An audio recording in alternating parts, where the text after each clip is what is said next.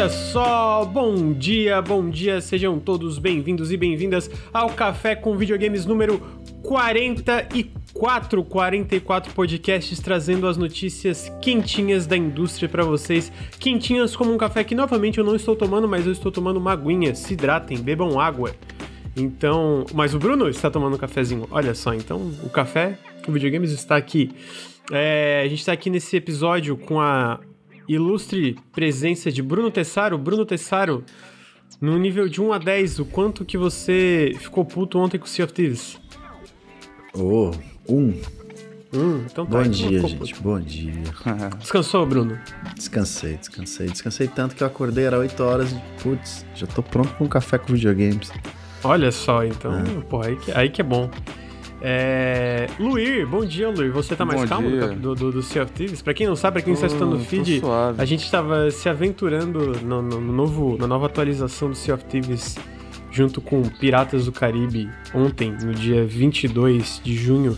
A gente tá no dia vinte e três de junho, numa quarta-feira, excepcionalmente. É Luir. O... É Luir, também conhecido como o Loirinho. O Loirinho. Loirinho é pau no cu, atirando loirinho, atirando loirinho. É, Luir, de um, de, um, de um a dez, o quão puto você ficou com o Sea of Thieves ontem? Ah, uns seis. Esse caralho é alto. Já é alto. Ah, Sim, eu considero cinco nessa escala frustrado, não é isso? Frustrado, entendi. Justo é porque Entendeu? Foi a tua primeira experiência e tu tava curtindo e... Cortaram não, barato. Um, uma pessoa tá tranquila, a escala. Ou a escala, tipo, um você já tá, já tá bolado na escala. Hum, acho que um tá tranquilo. Então, a escala de tranquilidade. Cinco, né? Enfim. Não, mas foi... Ali no fim mesmo, eu gostei muito. Foi minha iniciação, basicamente, no jogo, né? Eu já tinha jogado só o tutorial. E tava gostando muito lá do... Não sei como é que eles chamam. Como é que é? é são as lorotas, né? Lorotas, isso. Lorota e Piratas do Caribe. Tava gostando. Ah, então tá aí. A gente tava fazendo as lorotas. Todo mundo dormiu bem. Todo mundo descansou. Todo mundo tá calmo. Queria mover a câmera pra aparecer os bordados aqui, mas não vai aparecer. É... Estamos aqui, então deixa eu fazer as introduções clássicas do Café com Videogames, que é que o Nautilus e o Café com Videogames, por consequência, é financiado coletivamente. Se você quer, se você gosta dos podcasts, se você gosta das lives, se você gosta do conteúdo que a gente cria, inclusive aquele vídeo incrível de, de, de Alex Kidd que o Bruno Tessaro fez, considerem apoiar em apoia.se barra Nautilus ou picpay.me barra canal Nautilus. Toda, todo apoio faz muita diferença, a galera tá... tá Por incrível que pareça, o nosso apoio no geral tá subindo devagarzinho, então eu fico muito feliz. Meu, fica aqui meu agradecimento para todo mundo que apoia o Nautilus, então considere apoiar porque faz muita diferença e eu acho que isso tá cada vez mais visível no nosso conteúdo e, e na constância e, e diria que até na qualidade, então considere apoiar. Também fica aqui meu apelo, se você está escutando isso no feed, venha em twitch.tv barra Nautilus link. Nos siga, a gente faz live todos os dias quase, e a gente tem o Café com Videogames geralmente toda segunda. Ah, excepcionalmente essas últimas duas semanas foram em dias diferentes, inclusive esse Café com Videogames está sendo gravado numa quarta-feira, dia vinte e três de junho, então, mas de qualquer forma fica o meu convite para vir aqui em twitch.tv, e se você está aqui, fica aqui o meu apelo para dar um sub para o canal. Esses subs estão fazendo uma diferença monetária muito grande para o canal, inclusive a... Ah, o Bruno tá aí full time hoje, tá integral no canal, muito, muito graças aos subs. Então ficou meu apelo, pô, manda um subzinho pro canal que faz muita diferença mesmo. Especialmente por agora que vai começar a, a, a localizar o preço dos subs, né? Inclusive o valor que a gente tira dos subs, então vai fazer muita mais diferença cada sub, né? Então fica aí meu, meu, meu pedido. Para além disso, eu queria agradecer hoje duas apoiadoras do Nautilus aqui que, que ajudam a financiar o, cana- o canal, que é a Mariana e a Carolina. Muito obrigado, Mariana e Carolina, é, pelo, pelo, pelo apoio ao projeto, faz muita diferença. E eu acho que as introduções são essas. Também dê uma, dê uma conferida em nautilus link ponto com, nosso site tem tudo lá. Se você está mais curioso sobre onde podem apoiar, sobre os nossos conteúdos no geral, sobre, sobre tudo, tem um, é um, um agregador de informações sobre o Nautilus, esse site basicamente.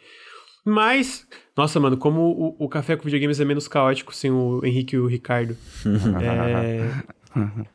E eu consegui terminar uma introdução sem um... Posso te fazer uma pergunta? Posso fazer é... uma pergunta?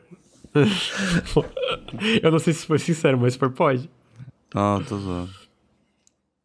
Então, a gente está aqui hoje, o Café com Videogames, a gente vai falar no geral sobre as demos que a gente testou no Steam Vem Aí, que é o festival de, de jogos que rolou até dia vinte e um ou dia vinte e dois, não lembro agora, no Steam, com mais de setecentas demos. Obviamente a gente não conseguiu nem perto, chegar perto de testar todas essas demos, porque foi muita coisa, mas a gente testou bastante coisa, então a gente vai falar sobre os nossos destaques. Eu tenho pergunta assim. Fala. Mais ou menos conta com o assunto, porque enquanto estava rolando o festival e a E três... tinha uma cambada de influencer, streamer e tal, jogando Phantom Abyss. Agora tu jogou. Como é que tá? É maneiro o jogo?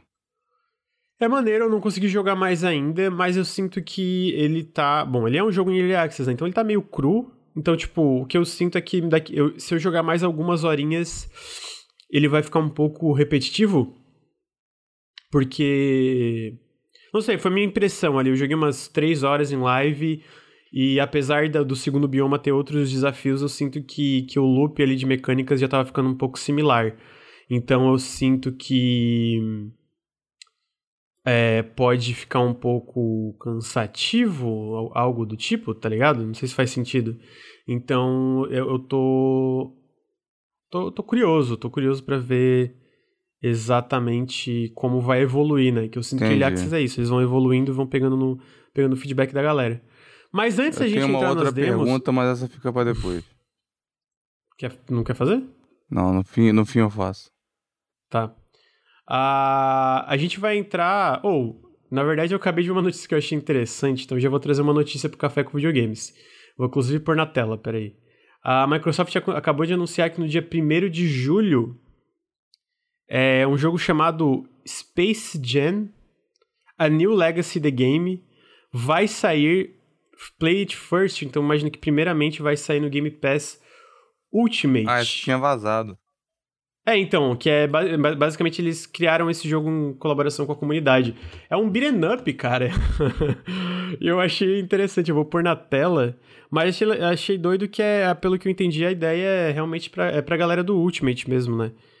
É... É basicamente um perk, né? Tem o Game Pass, tem o Game Pass e o Game Pass Ultimate tem esses perks. E, velho, eu acho que não tem gameplay do jogo, talvez. Ah, tem sim. Então, é um beat'em up, eu achei charmosinho. Achei legal que vai vir aí pra galera do Game Pass Ultimate. Achei, é bem na vibe do, dos beat'em ups clássicos mesmo. Eu vou estar tá jogando é. se sair se sair pra P C junto no Ultimate, né? Eu não entendi ainda se é pra P C. Ó, oh, Free to Play on Microsoft Store com Game Pass Ultimate no dia quinze de julho. Caralho, que doido. Enfim, pequena notícia aí que eu achei interessante, que, que eu não esperava um, um beat'em up do, do, do Space Jam.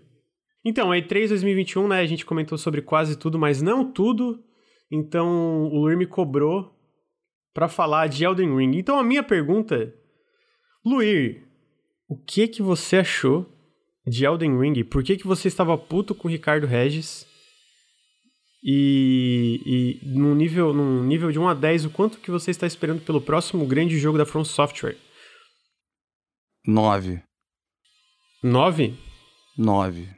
É muito alto pra mim. Justo, justo. É. nove é alto mesmo, mas... Cara, eu, eu, eu, eu não sei. É aquilo que eu acho que a gente comentou isso. Esse nove não é nem tanto hype, é tipo assim... Sabe quando você já tem uma certa esperança e você tem um feeling que, de, que vai ser tão bom que você não é nem hype, você tá tranquilo, você tá só esperando sair? Eu sei, tô tranquilo, sei, sei. eu tô tranquilo que vem aí uma obra-prima. Pô, mas pelo vídeo eu sinto que é uma tranquilidade justa, né? Mano, o cavalinho tem double jump, velho. O C G Porra. não achou, o C G, né, pra quem não viu a live dele, ele ficou... Ele ficou pausando o vídeo no meio e dando zoom de quinhentos por cento no fundo pra reclamar do gráfico. Entendeu? Ai, era era Ricardo... esse o nível de nitpick dele. Mas no fundo, isso aí, gente, é pose. Ele tá pilhado pra caralho pro jogo. É, qual foi o destaque do trailer pra você, Luiz? Tipo, de tudo que tu viu no trailer, qual, qual é a coisa que tu mais achou? Tipo, caralho, mano, isso aqui parece muito foda. Cara, o destaque do trailer, eu acho que foi a questão do, do pulo, né? Que, assim, parece uma coisa pequena, mas vai mudar muito o combate. E a ambientação. A ambientação foi o grande destaque, na real. Tu curte bastante essa vibe de Dark Fantasy meio... Porque é, tem uma parada, pelo que a galera falou, meio, meio, meio nórdico, talvez, né? Que tinha comentado. Muito, assim, é, porque o, o, o George Mas Martin... Mas tem bastante Dark Fantasy também, né? Na minha sim, sim. Então, o, o George Martin, ele... Ele é um cara que ele tem um histórico de alta fantasia, né? Com Crônicas de Gelo e Fogo e de horror. Então, ele era uma escolha muito boa para para lidar com a mitologia do jogo. E quem é, acompanha... O Crônicas de Gelo e Fogo sabe que ele costuma se basear em religiões e mitologias do nosso mundo, e aí ele dá o take dele. Na Crônicas de Gelo e Fogo você tem de é, zoroastrismo, você tem é, de é, mitologia celta, você tem uma coisa análogas ao, ao cristianismo e, e, e, o, e o politeísmo mais clássico. E dessa vez é uma que ele pegou claramente muito do, da mitologia nórdica, né? A Árvore da Vida, tem aquele cervo que aparece no vídeo, que eu esqueci o nome, o nome é difícil. Oh, eu acho é, que essa não... Árvore da Vida aí tá mais pra Berserk do que necessariamente... Não, é bom, se bem que Berserk tá também pode parecida. Ser mitologia, né? É. Porque tem uma, aí vai uma do George de... Martin ter visto ou não, porque veio dele. É porque, é, é, talvez é, conceitualmente, mas esteticamente eu acho que vem mais de Berserk, porque tem uma cena de Berserk, uma, uma coisa de Berserk, que é idêntico, não é tipo... Cara, é, é idêntico a uma parada do Berserk, essa árvore aí, uhum. sabe? Então, é, tipo... Imagino que tenha uma colaboração, né, entre uhum. Miyazaki e o Martin pra construir o mundo, não é só um ou outro.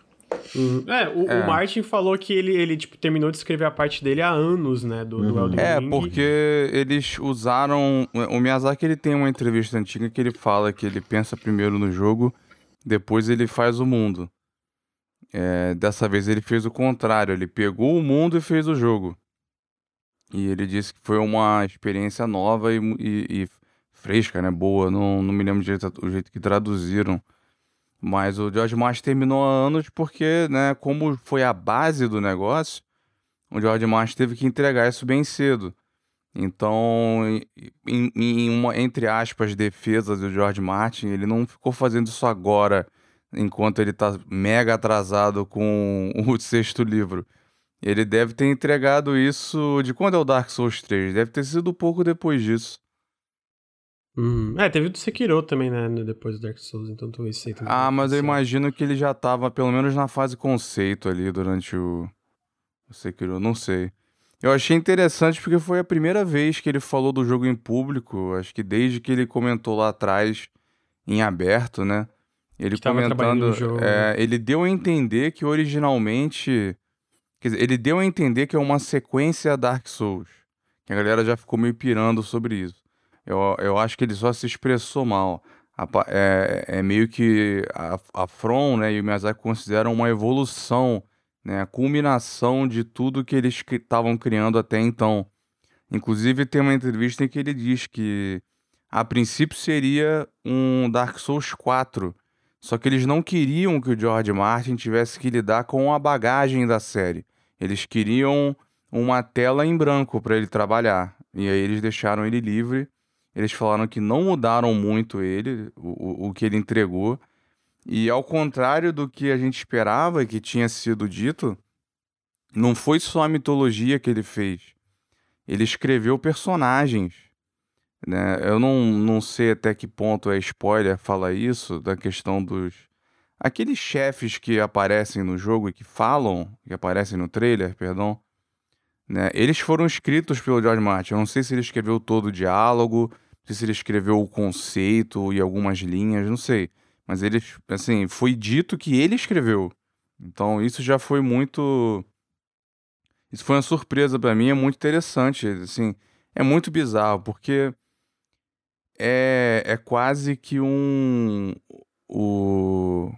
A combinação perfeita, assim, meio que uma volta à origem, fechando um ciclo, porque o Miyazaki, é, o, o jeito que ele faz os mundos, o jeito que ele conta, o storytelling dele, né, através de forma vaga e de itens e tudo, e de mundos mais mortos, é porque quando ele era garoto, ele era fissurado em livro de fantasia e de horror é, ocidental. Só que o inglês dele era falho, então ele não entendia tudo. Ele preenchia as lacunas é, com a imaginação dele. E aí o Elden Ring é o seguinte, e se o mundo já vier com as lacunas preenchidas, né? Um tipo de autor que ele poderia estar tá, tá lendo lá atrás, né? Alguém que fazia, alguém que faz o que ele gostava tanto e não compreendia, agora entrega para ele um mundo para ele construir em cima. Então eu acho que é, é realmente a, a, a, a sequência, né? a, o próximo passo natural e fantástico pro, pro, pra, pro estilo Souls. É, eu acho que... Bruno, tem alguma coisa que tu queria comentar? Porque a gente também não tinha comentado no uhum. último podcast, eu sei que tá bastante no hype, né? É, além dessa parte do lore, que eu acho... Eu acho que o Miyazaki é muito competente nisso, em todos os jogos que ele fez. E com essa união com, com o Martin, a gente pode ter algo... Não, talvez não mais complexo, mas... Mais... É... cadenciado, tipo, com mais cutscenes, mais, uma coisa mais Sekiro, tá ligado? E não tanto descrição, só descrição de item, mas também com descrição de item, então meio que uma união desses dois, esses dois mundos. E além disso, né, a parte de mecânica, eu acho que a ideia de um Souls-like desses, original, né, em mundo aberto, tipo, traz muitas possibilidades, é, porque você pode... distribuir o level design mais fechado em áreas mais abertas, em que você pode se aproximar de formas diferentes. Eu acho essa cena da, do castelo em cima de, um, de uma montanha que anda, que tem um sino embaixo, é um exemplo, tipo, essa montanha ela pode estar em qualquer lugar do mapa, tá ligado? Sei lá, ela pode ser só acessível você pulando de um lugar mais alto que ela passa em determinado momento. Só que pra chegar lá você tem que, sei lá, ultrapassar alguns, algum tipo de inimigo, enfim... Esse tipo de criatividade que você pode impor num level design mais aberto e ainda mantendo o que faz o level design de Dark Souls tão especial pra mim, que é, né, essa coisa meio intrínseca, meio bagunçada e labiríntica ali que, que a gente sabe. E ele hum. também, né, além do pulo que o Luir comentou, ele também vai ter stealth, o que lembra, bast... mais possibilidades, lembra né? bastante é. um pouco de Sekiro e ajuda nessa parte de você explorar e chegar... É, o Miyazaki pro... avisou que é limitado, mas tá lá. Uhum. Por rotas alternativas, você pode talvez pular alguns inimigos mais difíceis por estar usando stealth e entrando, sei lá, pela janela, enfim, saca? É, são muitas possibilidades que eu acho que Miyazaki já provou que ele entrega, então eu tô... Tipo, meu hype é dez barra dez, porque... É isso que eu quero jogar ano que vem. Tá bom, sabe? Se for sair. E vai se comer janeiro, mano! Janeiro! janeiro. Oh, a gente já tá em junho, cara. Eu acho que a gente devia processar o espaço-tempo, porque as coisas estão muito rápidas, pelo amor de Deus. É, o jogo do mas... ano já, já, já vem em janeiro. Já, é, já é. tira a competição em janeiro. O, o, o Luir comentou que o stealth é meio limitado, mas eu, eu, eu sinto, não sei se vocês concordam, não sei nem se o Luir jogou, na verdade, mas eu sinto que o stealth do Sekiro também é limitado, Sekiro eu não mas... Joguei. Mas funciona muito bem dentro do contexto. Porque, tipo, eu sinto que o stealth do Sekiro, a ideia do stealth do, stealth do Sekiro é o quê? Cara, dá mais possibilidades em como se tu, tu, tu lida com o combate e as situações do jogo. Então, tipo, ter essa parada um pouco mais limitada, mas que dá, um, dá mais possibilidades pra um jogo que, é, que, de certa forma, parece ser sobre possibilidades, que é um R P G, né? Que é o Elden Ring. Eu acho que faz muito sentido, sabe? Mesmo que seja uma parada um pouco mais simples, mais simplista, assim, de, sei lá... Talvez o stealth só seja chegar atrás e dar um stealth kill ou tirar uma parte da vida. Eu acho que isso por si só já faz uma diferença muito grande, sabe? E eu também tô curioso porque eu sinto que a From, ela é muito sobre detalhes, e não só detalhes, sei lá, detalhes do mundo, né? Não só detalhes da, da parte estética ou a parte do lore, mas detalhes mecânicos, né? Pequenas coisas que interferem na jogabilidade. Então, tipo, não só o stealth, mas eu também tô curioso... Como o Bruno comentou, o mundo aberto, né? O level design da From Software dentro de um contexto de mundo aberto e, e de como tu pode se aproximar dessas dungeons e como tu pode adentrar esses lugares, etcétera. É, eles né? Imagina... explicaram mais ou menos já, né? Não, eles explicaram a estrutura do mundo, né? Eu digo é. jogando mesmo, no uhum. caso. Porque a estrutura do mundo é, vai ter meio que um hub, e são seis áreas que são reinadas por de, de, semideuses, né? É, é, cada área tem um semideus. E aí, mais, tipo, eu digo mais como tu tá jogando dentro e como tu se aproxima dessas áreas e como a não linearidade vai funcionar dentro desse contexto, né? Isso que eu tô curioso de ver. E a outra parte é também coisas como o ciclo dia e noite, como isso vai influenciar as mecânicas e, e influenciar as criaturas do mundo, talvez, ou influenciar lo- locais que tu pode acessar ou não, dependendo do, do, do, do tempo do dia, né? Tipo, se é de noite, se não é. E, ou, oh, no trailer mostra algumas boss fights e, cara... Uhum. Ah, porra, isso eles mano. são mestres, né? Não adianta. Caralho, mano. Porra, puta que pariu. Sabe, tipo assim, eu, eu, eu, eu já comentei aqui em live, tipo assim, eu... tem jogos que eu tenho expectativas, eu fico, porra, tem alguns jogos que eu quero muito, né? Eu, eu amo os jogos da From Software, então sempre tá vindo um, eu fico, caralho, mano, eu quero muito esse jogo. Mas como sempre tem muita coisa pra jogar, seja pelo trabalho ou por causa de ser independente, eu, eu, eu sou mais de boas, né? Eu espero e tamo aí. Mas quando eu vi os bosses, eu fiquei, caralho, mano, eu tava com muita saudade do jogo da From. Cara, esse dragão que, pariu, que pega tá um trovão... Cara, é um raio na mão, né? É um raio, muito, muito maneiro. É, essa parte que aquela mulher te per- perfura, assim, né? Ficou um shot... O trailer hum. é muito bem feito, cara. Assim, artisticamente, eu não tenho que falar. Isso até o C G falou, né? Até ele teve que dar o braço a torcer, que em, que... em questão de design de arte, tá fantástico.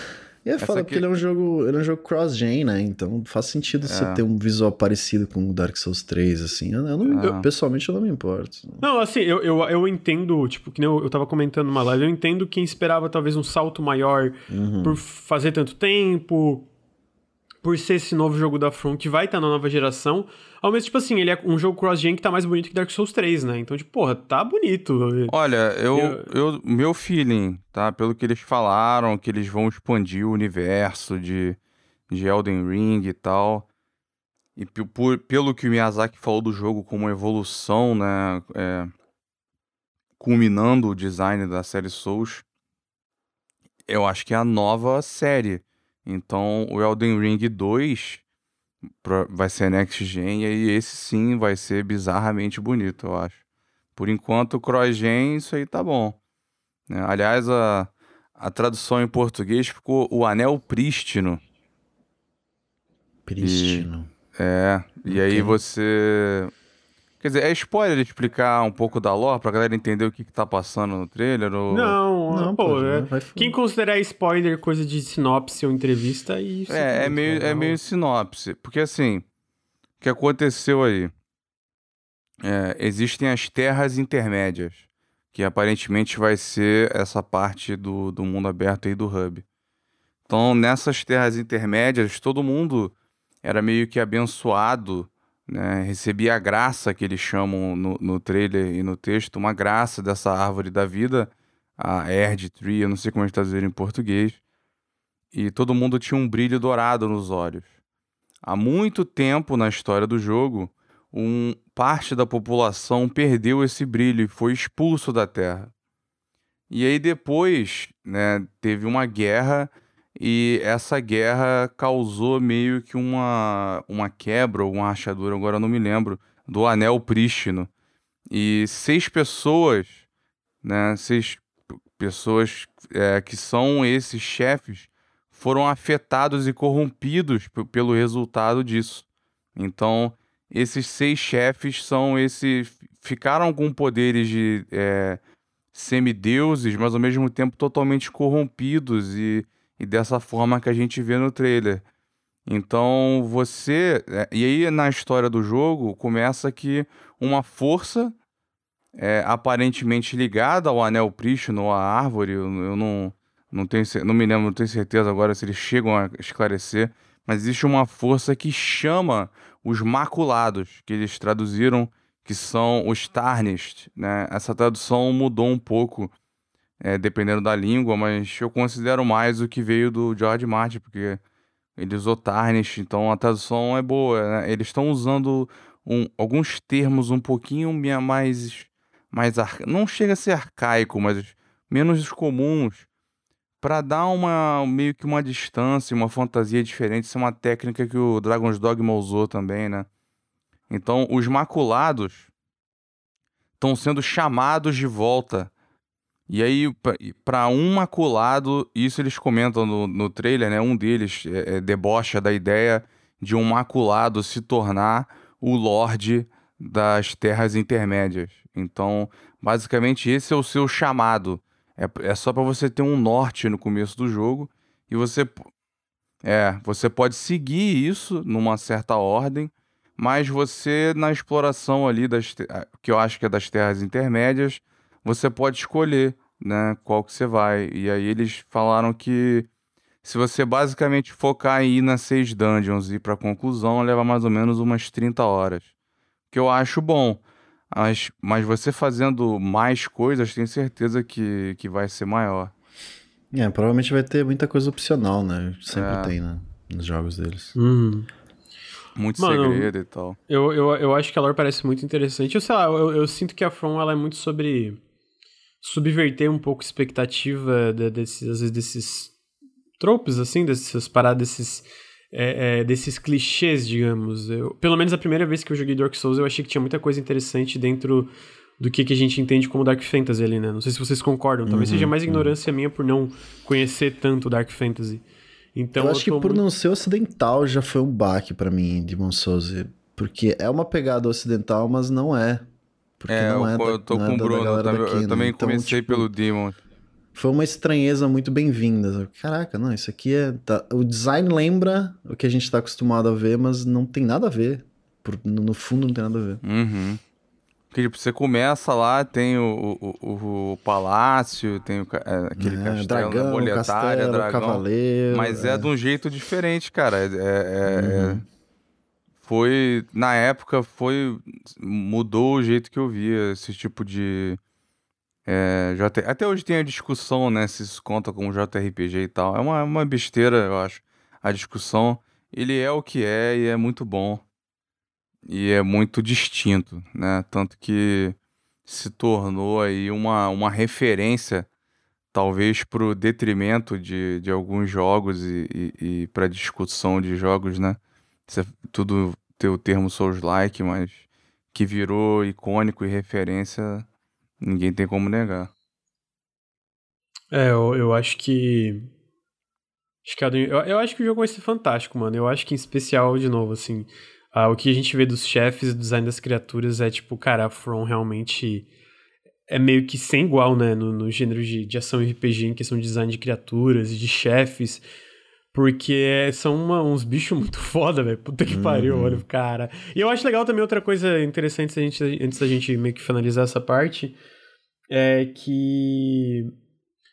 O, o, o combate, apesar de ter uma vibe, né, tu consegue enxergar muita coisa de Dark Souls ali, eu sinto que ele tem um pouco da velocidade do Sekiro, pelo menos em algumas, algumas das builds, né, em questão, tipo, não só o pulo do personagem, como, tipo, uma, alguns dos movimentos que ele dá parece vir da velocidade do protagonista. Pareceu mais rápido mesmo, né, o jogo. É, então, então, tipo, eu acho que isso pode ser uma coisa que, que vai ser...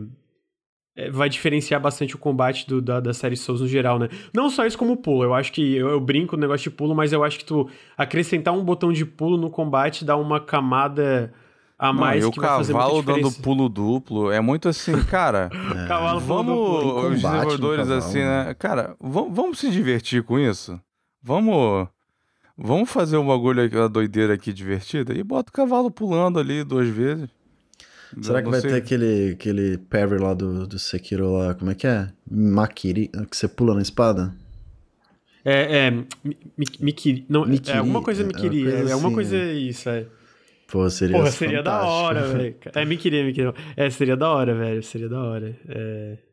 Acho que esse pulo aí vai ser em partes pré-determinadas, eu acho que, pelo menos o pulo normal, eu acho que não, eu acho que pa- parece, porque ele aparece várias vezes no trailer, né, o, o personagem... É, o pulo do personagem, né, o é, não, cavalo, tem esse partes... salto grandão do cavalo, eu acho que é determinado. É, esse aí ah, parece ser é pra alcançar do do áreas, cavalo, né, é. mas é porque ah. tem uma hora que ele tá que ele tá no meio do combate, ele dá um outro pulo, né.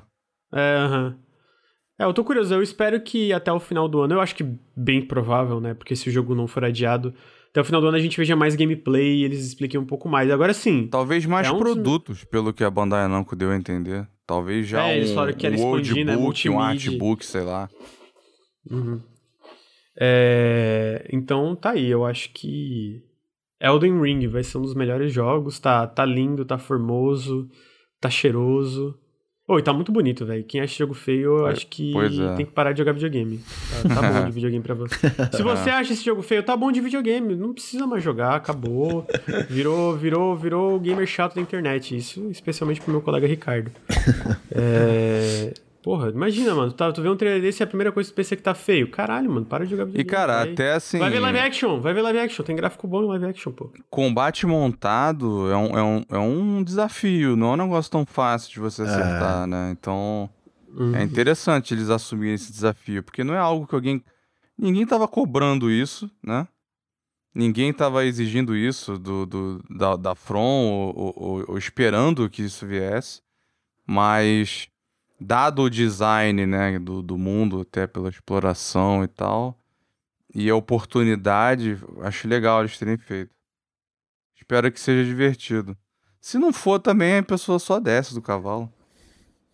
Sim. É. Só, só, só uma facadinha calma. básica. É... Então é isso, gente. Elden Ring...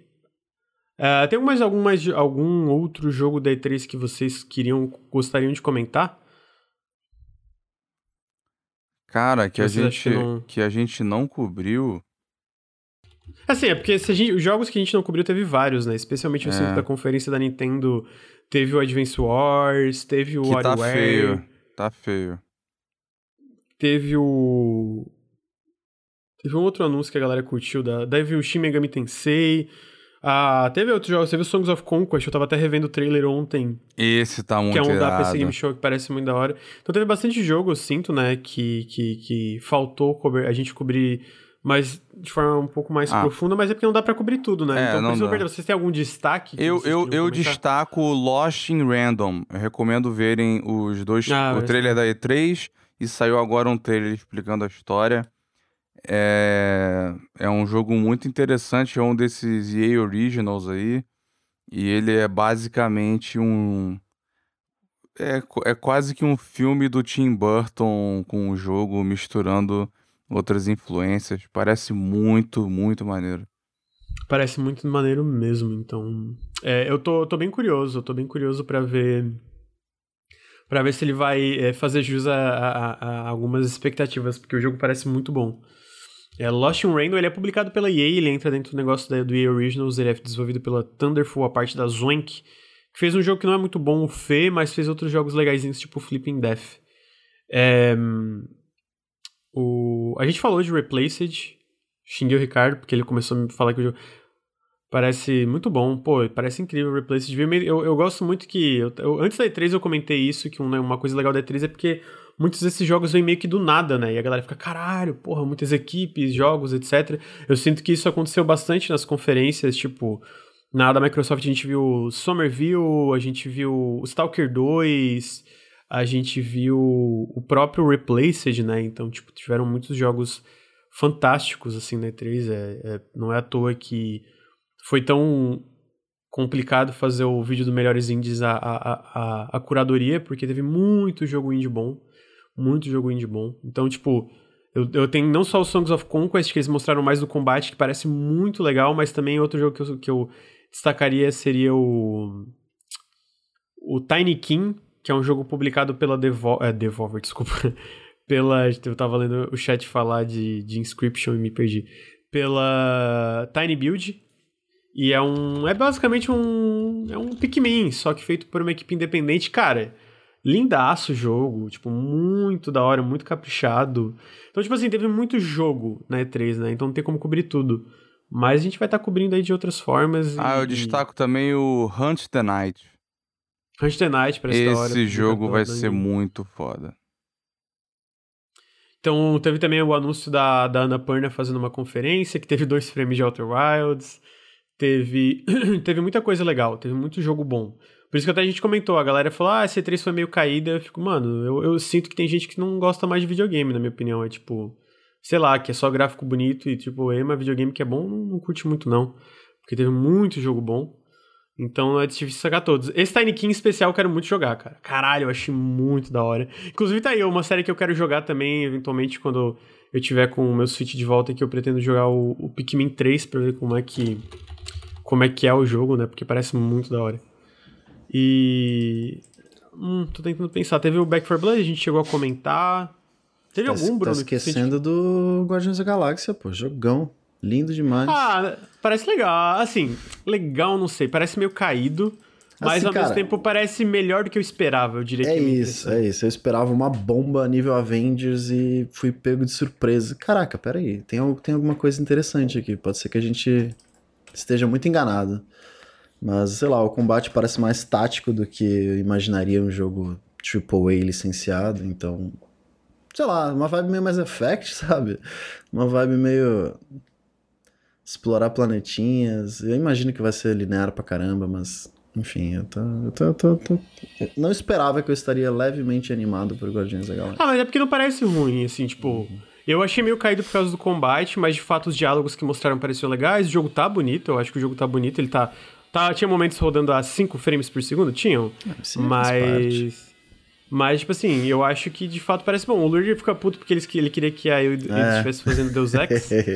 Tá até quieto eu, aí. Tipo, é, eu, eu não, não vou... Deus Ex morreu, Luiz. Tem que, tem que aceitar. Hum... Mais uma então, morte pro coração. As é. conf... Muita conferência em si não foi tão legal, que foi meio... Algumas conferências foram meio chatas de acompanhar, mas... É, de fato, foi muito bom. Depois teve o Xbox Extended Showcase, eles mostraram bastante coisa a mais de Psychonauts dois. Então, né, tá, isso aí tá, tá gote.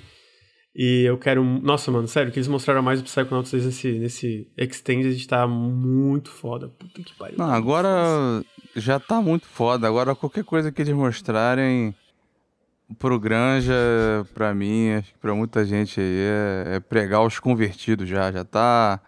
Já tá tipo... Deixa eu baixar logo. Tá, tá parecendo é o, é o muito foda. Gote do e... Lucas aí, já vou até prever. É, é possível, é possível que seja. Teve alguém falando aí, assim, pô, eu, eu prefiro triplo A single player mesmo, qual o problema? Aí, realmente, né, você vai estar tá em escassez. Foi uma mais caída. É, o que você teve, né, Far Cry o quê? Far Cry seis...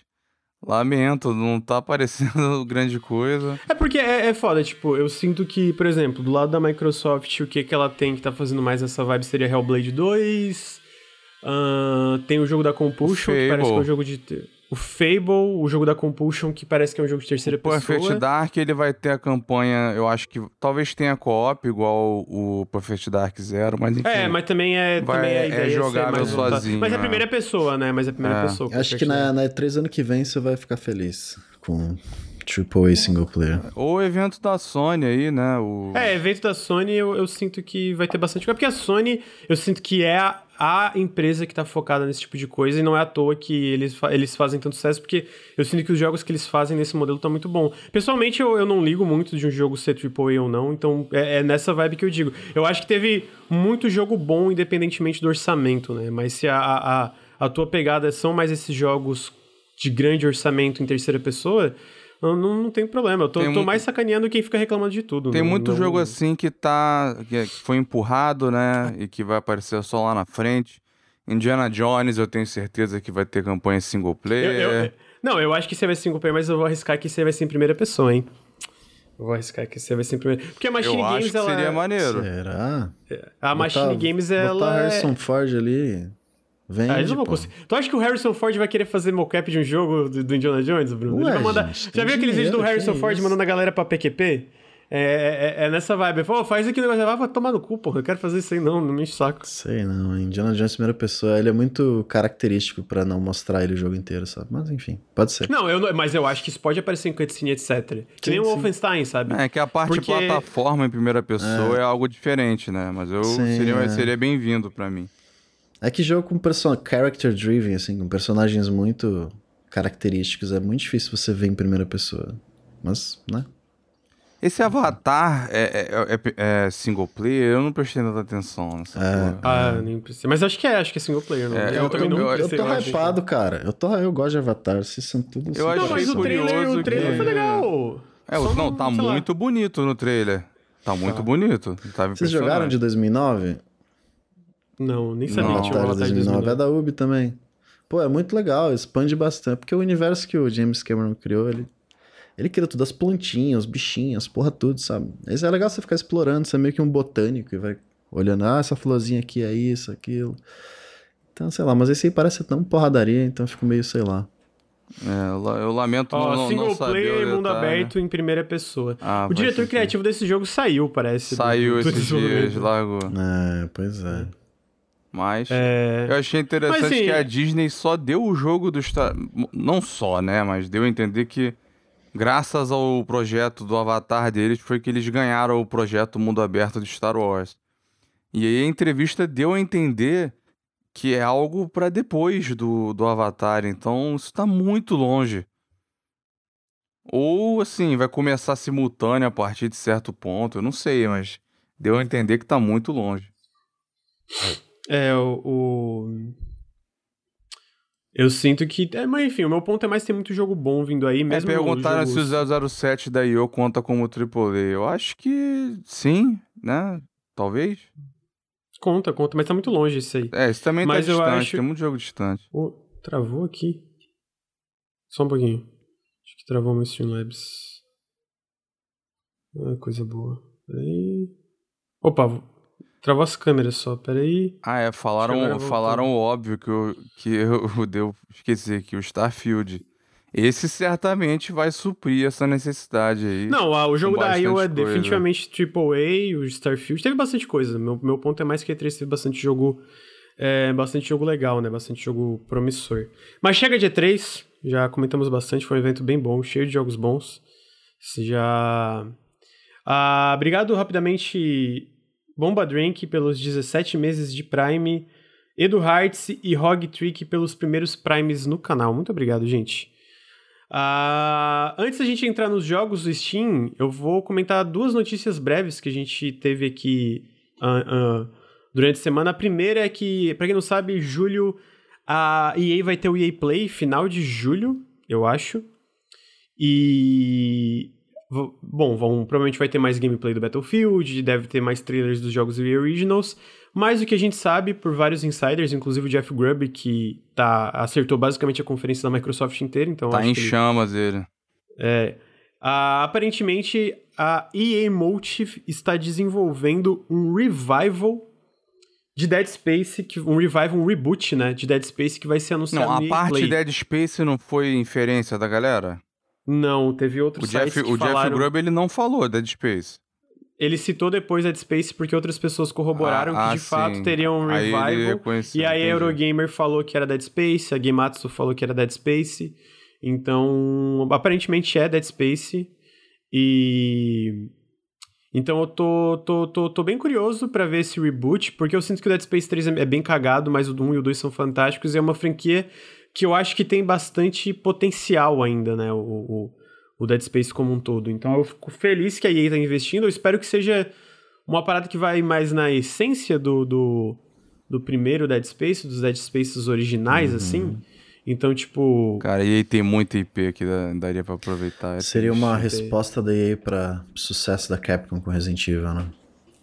Eu acho faz que tá sentido, na hora, tá na hora. Faz sentido. É porque, se for ver, o Dead Space um e dois eles já fizeram bastante sucesso, mas era uma época que eu sinto que todas as desenvolvedoras, publishers, tinham, tipo, uma...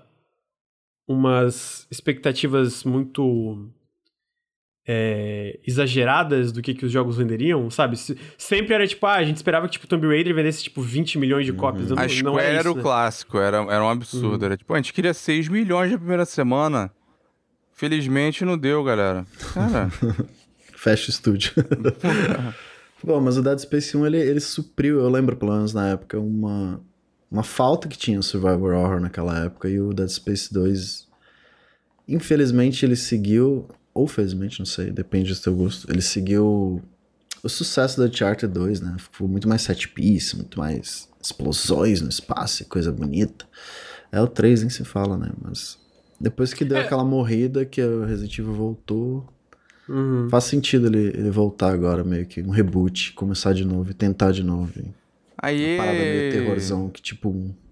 Aí é atrasada, tentando se adaptar às coisas sempre, né? E ela às vezes exagera de um lado, a, a favor ou contra, né? Então talvez vendo aí o sucesso de vários single players de suspense e horror, né? Eu acho que até o...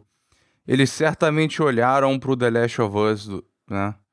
Que também conta no... Óbvio que não é o mesmo tipo de jogo, né? Mas, assim, no, no geral, esse tipo de jogo não era algo que passava na, na mente deles. E o próprio Fallen Order, o sucesso, né? Já, já tem vinte milhões de jogadores, eu acho. Então, assim, é um negócio que eles não, com o qual eles não estavam contando, né? Foi interessante também, porque... Eu tenho certeza que eles fizeram isso, porque... Não sei se vocês viram a, o processo da Epic com a Apple. Vazaram documentos pra caralho durante o processo. E um deles eram slides internos da Microsoft analisando a, a competição. E um deles era uma, um negócio de duas páginas, foram do, do The Last of Us dois. Eu imagino que a E A, né, pela proporção e pelo dinheiro que tem e todos os investimentos, certamente está fazendo a mesma coisa e vendo, cara, a gente pode fazer uma grana com isso, né? Vendo Resident Evil, Last of Us e tal. Uhum. É, eu sinto que é uma, uma franquia ainda com com muito muito potencial pra ir pras outras direções, até pra ser essa parada meio tipo espaço e um, uma, uma, uma ameaça meio que pode ir além do que a gente viu, né, tipo, além do que a gente viu na, na trilogia original. Eu não cheguei a fechar o Dead Space três, eu sei que, tipo, aparentemente no final do Dead Space três, bom, não vou dar spoiler, né, mas é, tem, tipo, um fechamento pra franquia, digamos assim. Mas eu sinto que tem muita, muita coisa que dá, pode ser feita na franquia. Eu tô curioso pra ver o que, que a Motive vai fazer. Porque eles falam que tem vários projetos em movimento. Na verdade, eu acho que a minha maior curiosidade é quão adiantado esse projeto tá. Porque se vocês lembram, a E A anunciou, tipo, skate com um logo. E, tipo, ah, a gente tá contratando gente pra fazer um novo skate, tá ligado? Tipo, bem, bem superficial, assim. Bem, tipo, tá rolando um novo Space, fim...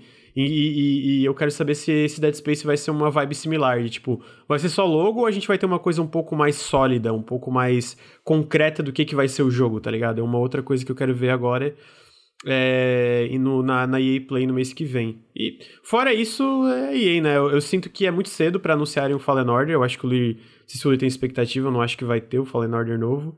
Mas eu fico feliz de eles estarem... Não, eu acho tentando... que não... Também acho que não vai ter, não. Tá, tá distante. Saiu a informação é... de que tá... ainda falta muito desenvolvimento. Ainda mais com a pandemia, né? É. Mas eu, eu fico feliz de que a gente vai ver um novo Dead Space. Eu sinto que a E A tá acertando ultimamente... Em, em, tirando, né? Tipo, porque é foda. Ela tem a, a parte do E A Sports, que é meio gacha, né? É meio tipo... É, é aquele negócio de microtransação a, a, a, a, pra caralho, né? Socado no jogo. Mas dentro da, das franquias principais, eu sinto que ela anda... Mandando bem até, eu acho que, tipo, o Mass Effect Legendary Edition foi um bom, uma boa volta pra Mass Effect, é um bom, é, é, é, uma, um bom pacote em relação... Eu acho que eles vão, inclusive, franquia. Anunciar o multiplayer do três de volta nesse evento. Tomara, seria legal, o multiplayer três é bem legal. Eu acho que os jogos do Originals estão bem legais também, que no Knockout City eu acho da hora, It Takes Two é fantástico, eu, eu tô vendo que a galera tá dizendo que... Eu sinto que a recepção geral do Battlefield dois mil e quarenta e dois foi boa, apesar de eu achar algumas coisas estranhas ali. E eu sinto, o que, que eu sinto é que, no geral, eles estão dando um pouco mais de tempo e liberdade para os estúdios fazerem o que eles querem fazer em relação a essas franquias, né? A gente viu o Dragon Age quatro... É... Virar single player. É, virar single player. A gente vê... Enfim, vê várias coisas. O próprio Dead Space aparentemente voltando, outras coisas que eles estão fazendo. Do, depois do tombo da BioWare...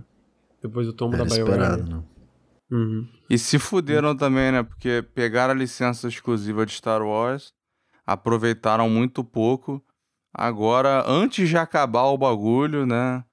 Já, a, a Disney já tá anunciando parceria com a, com a galera aí. Tá dizendo que vai ter uma porrada de jogo. Então, é, eu, eu sinto que o lance da Disney fazendo...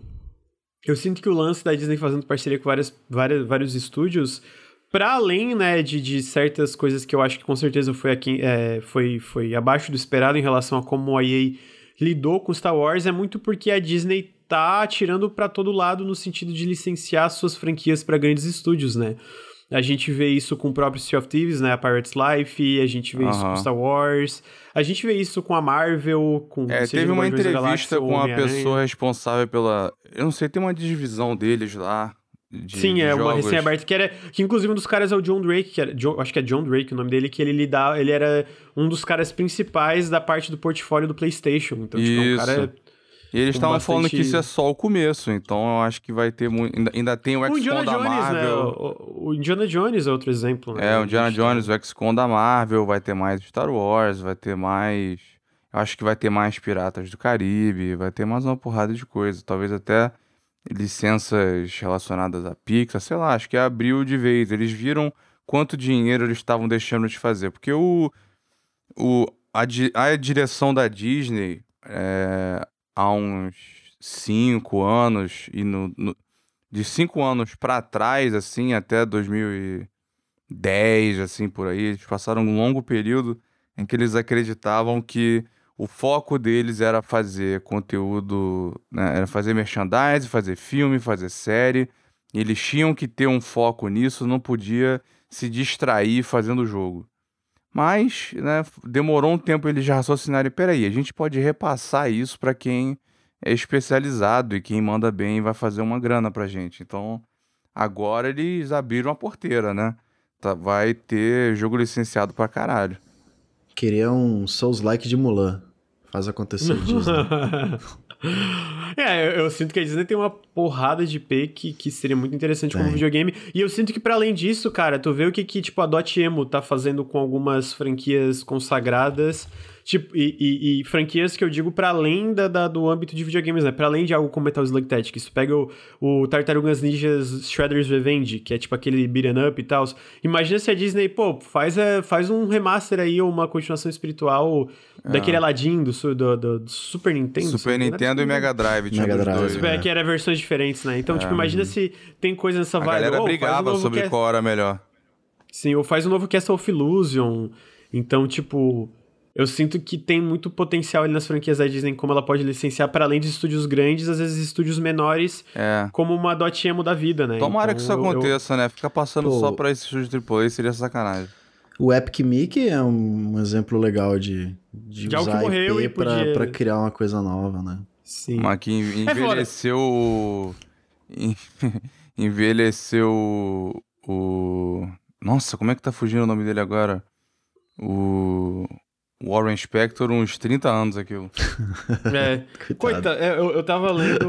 Ele, ele me é... parece um coitado hoje em dia, pô, ver o semblante dele. Eu, eu só queria falar uma coisa que eu já tinha comentando sobre Hitman. O primeiro Hitman da nova trilogia, ele foi bem caro, gente. Tipo, Hitman é um triplo A, só que tipo, é triplo A no sentido de custos, de gente trabalhando aí, ou é um estúdio gigante, né? É um estúdio bem grande. Eu acho que o lance é que o dois e o três, como eles já tinham muitas das ferramentas já, tipo, criadas, né? O que que... Esses é, pipeline, etcétera. Foi mais fácil e mais barato fazer. Tanto que o Hitman três, eles fizeram esse self-publish, publicaram eles mesmos.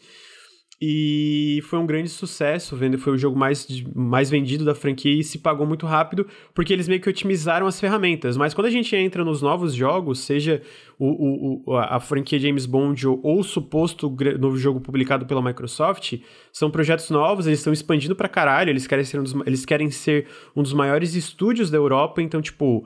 Independentemente, às vezes, do custo, sei lá, de quantos que é um funcionário lá na, onde é, é versus onde é um, quantos é um funcionário nos Estados Unidos, ainda são o que a gente pensa como triplo A hoje, né? Eles são jogos a, caríssimos. Acho que essa expansão milhões, aí, milhões né?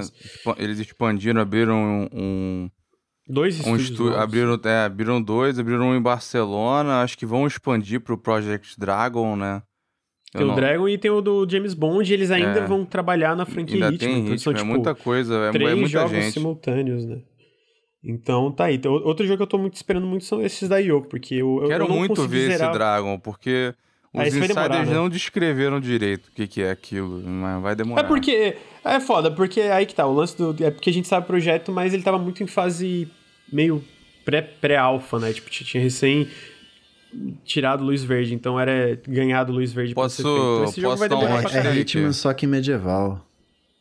Eu, eu, eu acho que vai ser uma vibe meio... Eu não sei se tu leu os detalhes ou se tá sendo só... Eu tô zoando, eu tô zoando. Ah, tá, é porque... Ah. Mas tu lembra dos detalhes? É porque os detalhes é um... É um action hack, é slasher, assim, né? Tipo, de... de... É um, pensa tipo um é, Diablo em terceira pessoa. Eles falaram Diablo-like visto pelas hum. costas. Aí outros falaram... que é hack and slash, mas que não é necessariamente tipo Diablo, não sei o quê. O meu hot take vai falar, cara, esses insiders, eles têm informação, mas na hora que eles têm que descrever ou fazer analogia, sai tanta bobagem, né? Eles não... Ah, é, é... é impressionante. É, é o que eu, eu falo do Jeff Grubb. Eu sinto que assim, ele tem informação, tanto que eu tava até comentando no chat, tipo, ele acertou tudo da conferência da Microsoft. Uns detalhes bizarros, de tipo, cara, o trailer do Halo vai ser um, um, um take de câmera do é, cenário cara, do single player pra depois bizarro. Um trailer do multiplayer. Porque, cara, foi exatamente não, o que eles e mostraram. E foi meio dissimulado ah, o, o jeito que ele falou, porque foi assim... Porque ele fingiu que era especulação, é, ele fingiu. Né? Alguém perguntou no chat, pô, será que vai ter single player do Halo na E três? Ele, ah, eu acho que pode ter. Mas se tiver, eu acho que vai ser algo tipo assim, um panorama e tal de um cenário, um pouco de cutscene, e depois eles vão focar na montagem do multiplayer. E foi exatamente cara, isso. Cara, foi tipo literalmente... exa... E aí, tipo, o Hellblade dois, ele falou, cara, não vai ter Hellblade na conferência principal, mas vai ter um Vidoc depois. O, é. o, o, a Disney vai estar presente, mas não vai ser da forma que vocês esperam. Vai ser uma coisa menor, mas não pequena. Então, tipo assim, ele sabia a conferência inteira, o arrombado, tá ligado? E é. aí... Porque é, é, o, o lance pra mim que mostra como ele tem, eles têm essas fontes é esses detalhes minuciosos, pequenos, né? Quando apareceu o trailer de Halo, eu fiquei, caralho, mano, é exatamente o que esse arrombado falou. Tipo, literalmente, palavra por palavra, foi o uhum. que eles mostraram na, na, na E três do, do, do Halo Infinite, né? Então, é. mas na hora que eles vão especular, e foi chegando mais fato, perto, ele começou aí... a spoilar, rodo, começou a falar tudo logo, né? Eu hum. até tava lá mandando umas perguntas pra ele, ele falou... Porque ele ficava... Primeiro ele soltava algo vago, assim... Vão ter dois jogos novos da ZeniMax na conferência. Eu falei, calma aí, já, o Starfield conta, não sei o quê? Ele falou, não, cara, vai ser o Starfield e o Project Homem mesmo. Entendeu? Uhum. Já começou a... Ele foi abrindo a porteira. É, mas assim, é... enfim. Tamo na E três de novo, né? É. A, mas a próxima... notícia também envolve o Xbox, que a Microsoft contratou a Kim Swift para trabalhar dentro do Xbox Games Publishing. O Xbox Game Studios Publishing trabalha com estúdios externos, né? Então não é first party no sentido, não são estúdios que a Microsoft é dona deles, então são estúdios como, por exemplo, a Avalanche Studios com o Contraband, o novo jogo da deles, né? Como a Asobo com Flight Simulator, como a Moon Studios com Ori, como a Dontnod, com Tell Me Why, são esses estúdios que a Microsoft não é dona, mas trabalha com eles diretamente para publicar e é dona geralmente da I P. E aí eles contrataram a Kim Swift agora para trabalhar dentro de uma parte que eles estão é, que, querendo criar Cloud Native Games, jogos nativos da nuvem, que a Microsoft usa como exemplo um desses jogos, o próprio Flight Simulator, que é um jogo que tem o mundo inteiro dentro dele, graças a muita coisa, muita técnica da nuvem. E aí, de novo, a gente traz o Jeff Grubb, que ele complementa essa notícia falando que um dos jogos que a Kim Swift está trabalhando ajudando a, a, no projeto, é o projeto que a Microsoft ainda está negociando de Hideo Kojima, que vai envolver, aparentemente, a nuvem. E aí eu tenho duas coisas para falar aí. Primeiro, aparentemente, esse projeto era um projeto de terror, que é uma coisa que me interessa muito, né? Um jogo de terror do Hideo Kojima. Eu acho que Kojima tem muita... muito... Um jogo de terror do Kojima, eu acho que vai dar muito certo pelo que a gente já viu com o próprio P T, né? Eu acho que ele sabe o que ele faz com terror, eu acho que Ele, ele, ele, ele pode até fazer parcerias interessantes, como aparentemente ia ter o Junji Ito trabalhando em design de criaturas do, do falecido Silent Hills. Mas, por outra coisa, é tipo assim, eu não gosto da ideia de jogos exclusivos da nuvem. Eu acho que jogos que usam a nuvem pra, pra incrementar a experiência, como o Flight Simulator, mas que ainda funcionam offline, eu acho que é uma coisa muito, muito legal. Eu acho que, pô, o Flight Simulator é uma parada fantástica, né? De como funciona. Não tem nada como o Flight Simulator. Só que eu acho eu que... Acho eu acho que... que vai ser isso. Eu, eu, eu acho que eles não são malucos de fazer jogo que só joga na nuvem. Eu não sei, cara. A Microsoft é meio maluca. A Microsoft é. tem um histórico, né? De, às vezes, dar bola fora. Mas não é possível.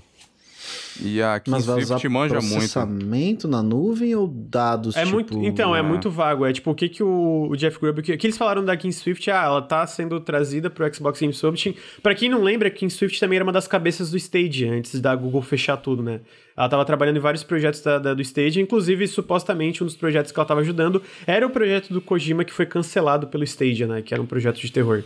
Então, ela parece que ela foi trazida ali pro, pra Microsoft pra trabalhar, com estúdios independentes dentro dessa parte da nuvem, né? Em parcerias que envolvem jogos que usam a nuvem, e eles chamam de Cloud Native. Aí eu fico receoso por quê? Primeiro porque, tipo... Eles citam Cloud Native, né, na, jogos nativos da nuvem, e um jogo que a Microsoft usa como exemplo de jogo nativo da nuvem é o Flight Simulator, que é um jogo que funciona offline, mas é, ao mesmo tempo eu sinto que eventualmente eles vão querer testar um jogo exclusivo da nuvem, né, e aí esse é meu medo, porque eles falam muito disso, né, de três bilhões de jogadores, alcançar todos eles através de coisas fora de, de consoles, mas a verdade é que a nuvem hoje para jogos, para videogames, é uma coisa ainda mais inacessível do que consoles e P C, na minha opinião, por, por conta de internet ao redor do mundo, né, tu pega internet em vários locais aqui do Brasil, então, tipo, é, a, é uma barreira ainda maior do que a gente pensa como videogames e etc, para um jogo, um jogo hoje tradicional ou, ou qualquer coisa que seja. Então eu fico dividido. Se for um jogo que usa a nuvem para incrementar a experiência de formas interessantes, ou formas até que eu chamaria de revolucionárias, como Flight Simulator, pô, top. E ainda mais com o Kojima. Eu acho que o Kojima sabe brincar e usar novas tecnologias de formas muito, muito interessantes, né? Ele tem um histórico disso, né? Ah, tu vai lá atrás, o memory card do, do P S um com o Psychonauts e tal. Então ele sabe fazer coisas interessantes usando novas tecnologias. E ele falou em entrevista que uma das coisas que ele mais quer fazer é um usa, usar um jogo, criar um jogo usando a nuvem. Ele acha que é uma próxima barreira a ser quebrado com videogames, né? Então faz, faz sentido ter essa suposta parceria. Mas ao mesmo tempo eu fico com medo do que, que a Microsoft fala quando jo- jogos nativos. Se for daqui três anos começar a sair só jogo exclusivo da nuvem no xCloud, eu vou ficar meio, porra, que merda, né? Não, que aí, é meio limitante. Aí, aí vai mim. Ser muito fodido. Eu, eu acho que eles não fazem isso. Talvez um projeto menor, mas um negócio grande desse.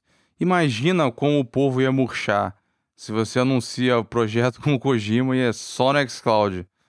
Tá ligado? Não, não dá. Eu, pelo Stadia, ia ter que ser, né? Mas aí ele deve estar tá adaptando. Deve ter alguma coisa muito específica que só a nuvem permitiria, que tá na cabeça do Kojima. Ele tá com isso aí na cabeça, não, não abriu mão.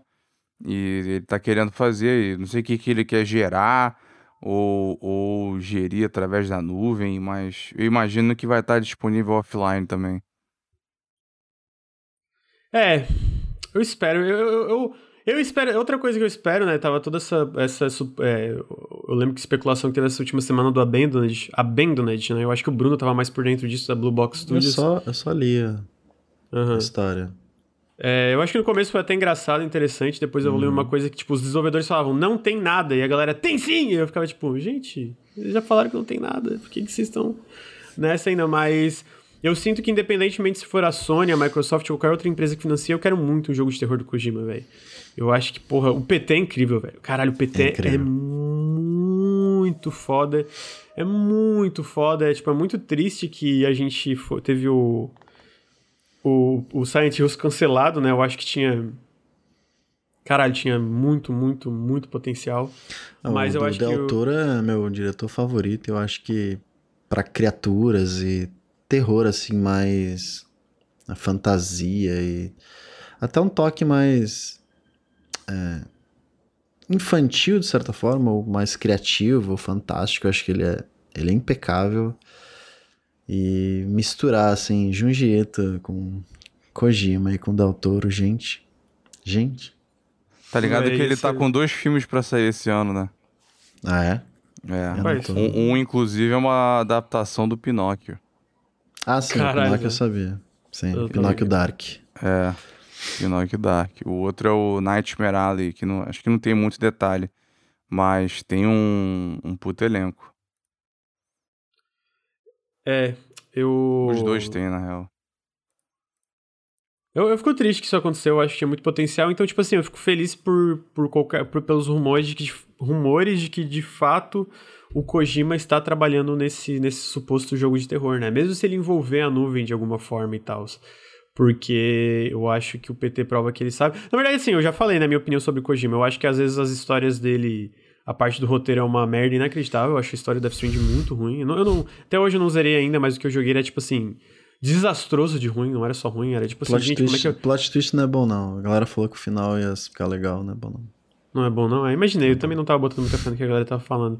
Tipo assim, mas eu, mas eu amo, eu amo o, o, o Death Stranding, eu acho um jogo fantástico. Sim. Só que, cara, a história é muito ruim, eu não sei, de verdade, eu não sei como alguém consegue levar aquele jogo a sério. Mas tudo bem, né? Tem jogo que eu levo a sério, às vezes a galera não consegue levar a sério também. Então, pois é. Tamo aí, mas... É. Deixa o Kojima é... fazer o bagulho dele, ele é um cara que... É, o que ele quiser fazer vai ter alguém pra bancar, eu acho. Deixa ele curtir aí... Experimentar bastante. Faz bem. É... Mas... É, é engraçado porque, tipo assim, se tu pega a parte da, da, da cinematografia, dos cortes de câmera, o Kojima, de fato, manda muito bem, né? Só que... Aí os personagens abrem a boca e começam a falar, fica, caralho, mano. Para com isso, por favor. A cena da praia Ai, é uma das fragile. coisas mais preciosas do videogame. Puta que pariu, aquela cena da praia deles correndo. Ai, não sei se quero vo... Eu não lembro. Caralho. Eu quero voltar pro Dark Souls. Eu cheguei, eu tava tipo no terço Ai. final do jogo. Mas. Mas eu quero voltar ainda. Eu quero zerar. Termina, eu acho que eu vou zerar no P C. Porque eu tava. Tava me divertindo muito. Mas eu acho que é isso, né? Sobre o Kojima, sobre os rumores aí da nuvem. Eu acho que a gente... Eu fico feliz também que a gente vê uma Microsoft finalmente é, investida completamente nos jogos, né? A gente vê ela financiando muitos projetos, a gente vê ela investindo em vários estúdios e eu acho que isso, em geral, é saudável pra indústria, né? Tipo Game Pass e, e et cetera, né? Então a gente tá vendo muitos projetos novos, muita coisa diferente. Até coisas como o Sea of Thieves crescendo da forma que tá crescendo, eu sinto que é uma coisa... no geral, positivo. A gente vê hoje uma Sony, uma Microsoft, uma Nintendo melhores do que nunca, né? Mas, tipo, em posições melhores do que nunca em relação à, à parte de jogos. É, bom, no caso da Nintendo é só jogos, mas eu acho que eles estão muito bem posicionados é, no futuro. É, é curioso tu falar isso. Realmente, assim, faz um bom tempo em que não, as três empresas tão, não estão bem posicionadas e muito bem no mercado, né? Acho é, que acho desde que, tipo... o final dos anos dois mil que a Nintendo tava lá no sucesso alto do, do, do D S e do Wii, a Sony e o PlayStation três já tava vendendo horrores, depois do começo conturbado, o trezentos e sessenta tava muito bem, depois daquilo é, sempre tinha alguém tendo um, um, um momento ruim ou outro e agora tá todo mundo bem. É, isso é bom pra indústria no geral, né? Porque daí a gente vê mais empresas com oportunidade de financiamento, né? Tipo, empresas independentes, pequenas, médias e grandes. A gente vê é, third parties crescendo junto. Então, tipo, no geral, eu sinto que é saudável. Ou, talvez a única coisa ruim seja a consolidação corporativa, que eventualmente era inevitável por causa do capitalismo, né? Mas... É, é não tem é... jeito. Ainda mais agora que teve a pandemia, é, muita gente de banco e de fundo de investimento olhou, cara...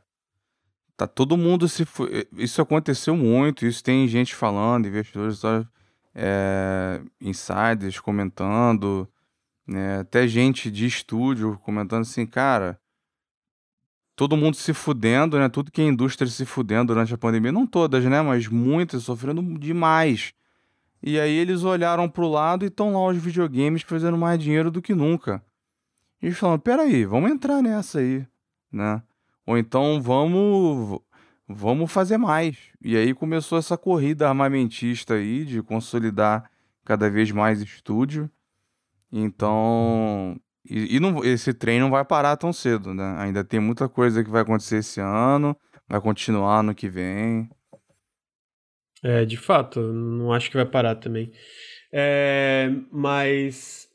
Inclusive, eu sinto também que, pra, pra além de não parar, vai vir outras empresas de fora entrar na, na, na, nos jogos, né? Tipo, dentro dos videogames e tal, por causa... Por causa dessa, desse lance. Tipo, tu vê... Recentemente tu mandou uma notícia, Luir, da Dark Side... Dark Side Comics? Dark Horse? Eu não lembro. Dark é? Horse Comics tá entrando, isso. Tá entrando eles em jogos, tem, tá começando ali... Tá, e tal, é. É, tá começando a conversar com estúdios pra adaptar essas I Ps, então eu sinto que outras empresas vão entrar também. Daqui a pouco vem eles... a, a Perdigão e a Sadia, vai ter um jogo do frango, tá ligado? Cara, não duvido, vai, vai vir um jogo do frango de forma de... como N F T. Dentro do jogo tu, tu pode criar o teu frango customizado e vender como N F T pra galera. É, o chat vai logo ser... falou, ai meu Deus, apaga imagina isso aí, o Hellboy. Isso aí. Hellboy dá, dá um bom jogo aí na mão vê... certa. Peraí, peraí, falaram dois minutos. Primeiro apaga Perdão. isso aqui pra não dar ideia pra Sadia. E o que que o Luir falou? Não, é que o chat logo falou, imagina um Hellboy, meu Deus. Eu falei, é, cara, Hellboy dá um bom jogo na mão certa. Uma, uma I P bem legal. Só queria menos franquia e mais I P nova. Pegar o orçamento de um tipo e fazer uns cinco W. Então, eu, eu concordo, mas eu sinto que a, a, a indústria de jogos ainda tem bastante nova I P, mesmo com o Triple A, né? A gente viu na, na própria E três, eu sinto que a gente teve, sei lá, de cabeça eu consigo lembrar do Redfall, do Contraband. Tiveram jogos menores, tiveram jogos médios, né? O Double A, esse ano, foram, esse ano e ano passado foram anunciados vários... É, então, quem tá ordenhando eu... a vaca ainda mesmo é a Nintendo. A Sony e a Microsoft estão bancando várias novas I Ps com, com uma boa grana. Uhum, os do, uhum. eu dois estão. É, a Nintendo realmente é, se, se apoia. Mas mesmo, mesmo a Nintendo, eu sinto que ela ainda é, tenta umas coisas novas com as I Ps mais estabelecidas, né? Então é, mesmo eles... Fala. Não, é, eles até tentam, né? Mas assim, não tão...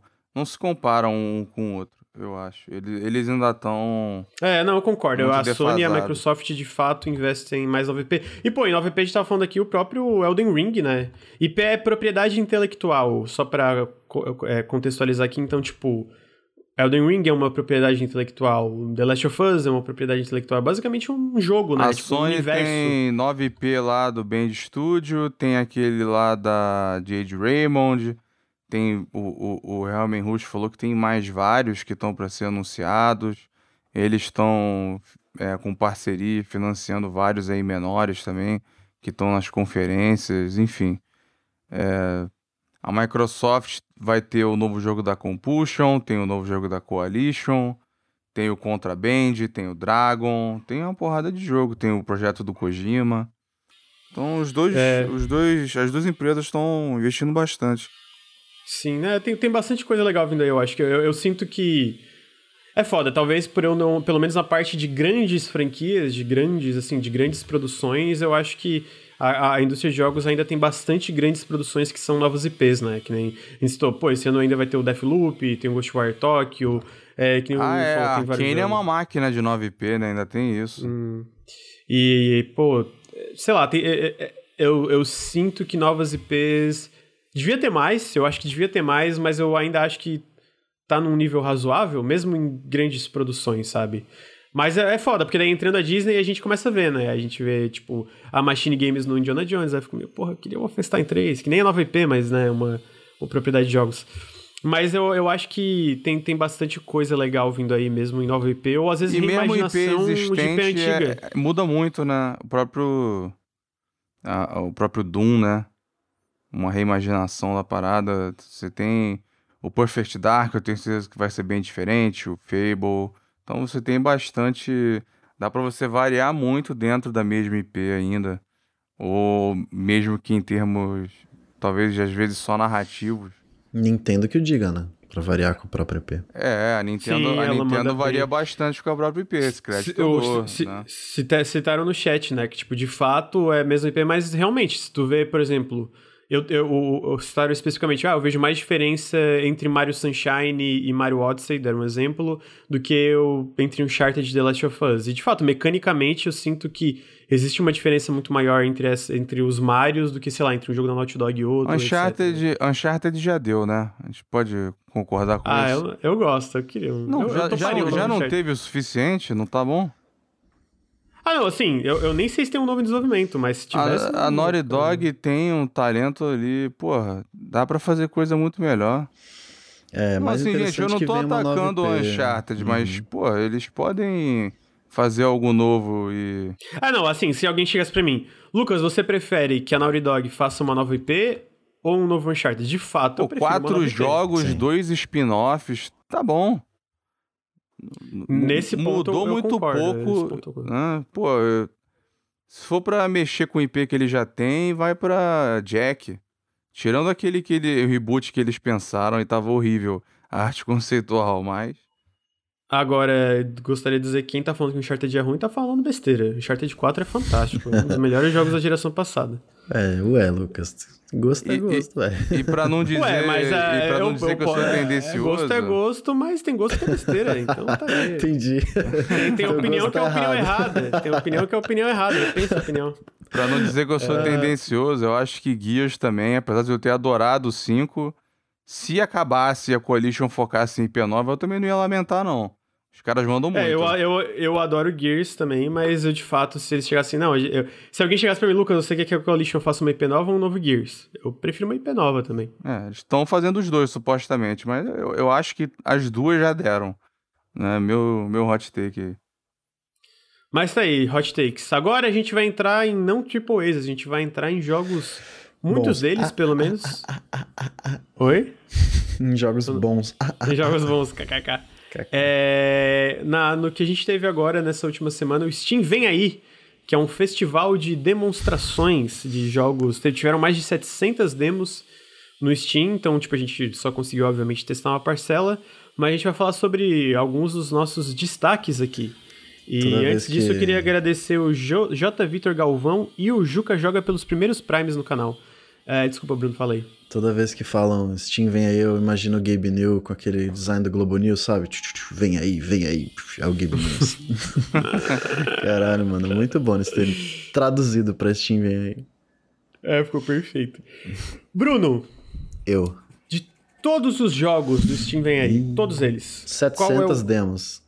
Não, não, de todos que você jogou. Ah, tá. Vamos listar é, setecentas. Qual foi o seu, a sua demonstração preferida? Caraca, você me pe... pegou desprevenido, peraí. É, mano. Mas é assim, mano, eu, é assim hein? Que eu sou. Te pego, te o pego grande supetão reclama aí. De pergunta, né, saia justa, mas ele gosta eu também. Tinha, eu tinha que ter me preparado, cara, que isso? Não tem, mano, aí que é legal, eu te pego na, na emoção aí. É... Rápido, qual na, o jogo preferido? Na memória, eu sou terrível de memória. Ai, meu Vai. Deus. É... Vixe. É... Vixe. Vixe. Eita, eita, eita, travou, travou. Acho travou. que eu vou, eu vou ficar com o que você já sabe aí, porque é o meu safe place, que é o Indústria. Pô, tu tá muito no hype esse eu jogo. Eu tô né, muito no hype. É tipo um dos jogos que eu mais espero em dois mil e vinte e um. Espero que saia esse ano. Se não, se tiver que adiar também não tem problema. Que é um jogo, ele é bem simplão, assim, né? Gráfico não é lá essas coisas e tal, mas ele é um F P S com... mecânicas e puzzles e uma pegada bem Half-Life dois, o que já na época não tinha muito e hoje tem muito menos, né? De você mexer caixinhas para pular uma janela, de você usar esses pedaços de cenário né, no combate e tal. E ele é um jogo que se passa em Berlim no dia sete de novembro, que é o dia que o muro de Berlim é derrubado, né? E aí você... tá nesse meio que caos ali, né, nessa mudança, essa transição do mundo por, da, da Guerra Fria pro, pro contemporâneo. E num laboratório ali acontece um acidente meio que no mesmo momento, e aí você tá procurando o seu amigo de trabalho, ele colega de trabalho que desapareceu, ele deixa uma ligação que ele vai usar uma máquina louca lá que eles estão fazendo. Enfim, você chega nesse laboratório, tá, ele é meio que um walking simulator no começo ali, você explora, tem uns papelzinhos pra ler, tem uns log de áudio, um negócio bem clássico assim, e aí você acaba entrando nessa máquina eventualmente, né, não dá muito spoiler, mas é basicamente a sinopse, e você vai parar numa Berlim alternativa, tipo um multiverso assim. E é uma Berlim meio... Berlim oriental ali, né? O lado mais uh, leste europeu ali.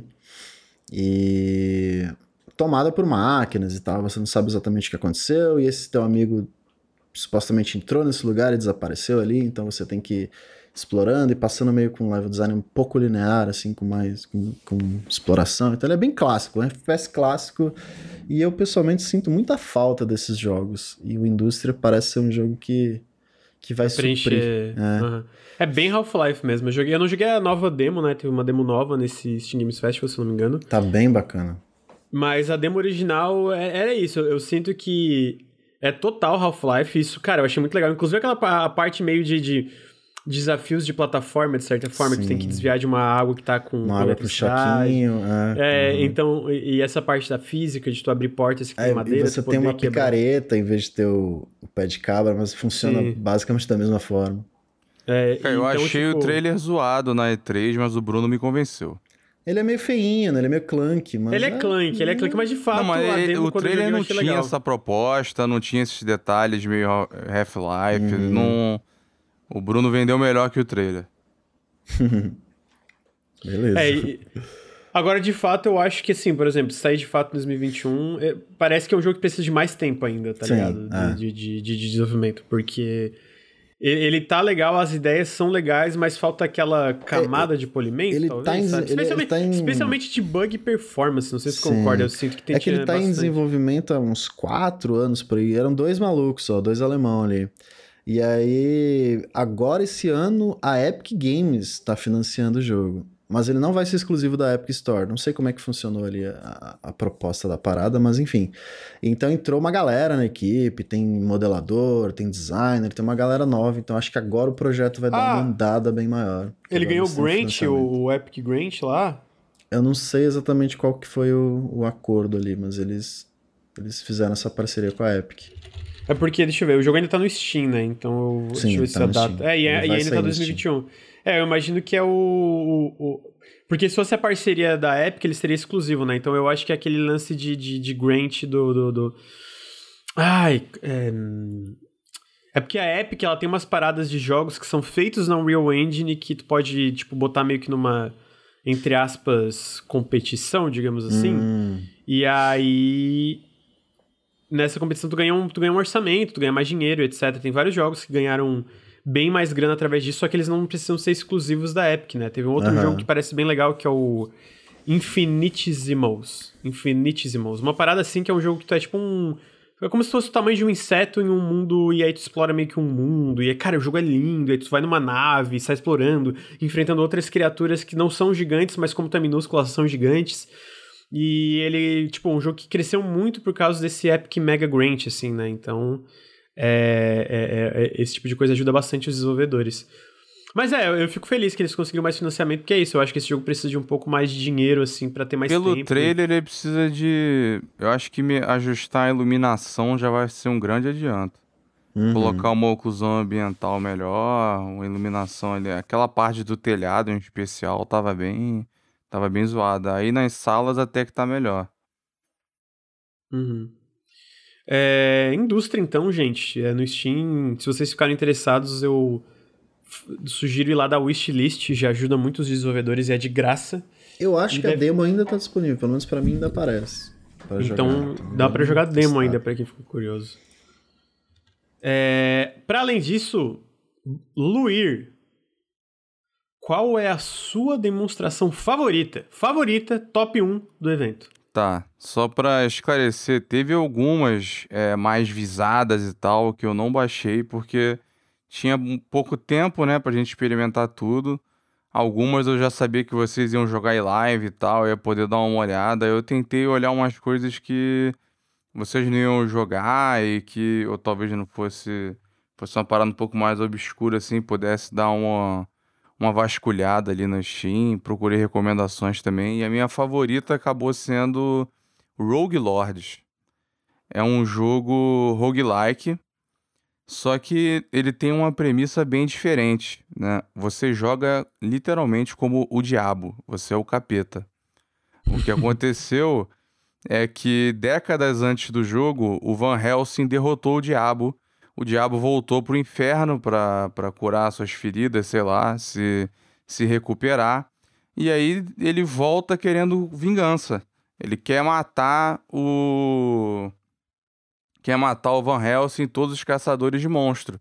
E aí você controla uma party que, que tem é, jogando num combate de turnos e tal. E na demo você jogava com o Drácula, com o Cavaleiro Sem Cabeça e com a Maria Sangrenta. E aí você... Caralho, a Maria Sangrenta. É, a Bloody Muito Mary. Bom. E aí você, uhum. você vai jogando, seguindo capítulos, né, dessa história. E aí tem uns eventos Nossa, sociais com Muito testes. Bonito. Ele tem... E aí você, cada um tem uma função diferente no combate. É, tem... Eles vão ganhando traços dependendo dos eventos. Aí tem chance de falha e tal. E ele é interessante que ele tem o Devil Mode. É basicamente um modo trapaça é, permitido dentro do jogo. Só que você tem um recurso, você tem um, um, um pool de recursos. No começo você tem cinquenta pontos. Então você chega e aí você liga o Devil Mode no combate, você pode reduzir o H P do inimigo a zero gastando ponto. É nesse nível. Ou, ah, você, teu, tua habilidade está em cooldown, quero recuperar. voltou.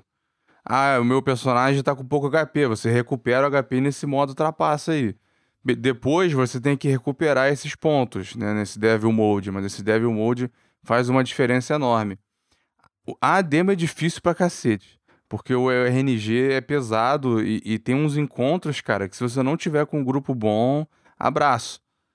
Mas tem muito potencial, até porque vão ter mais personagens no jogo, né?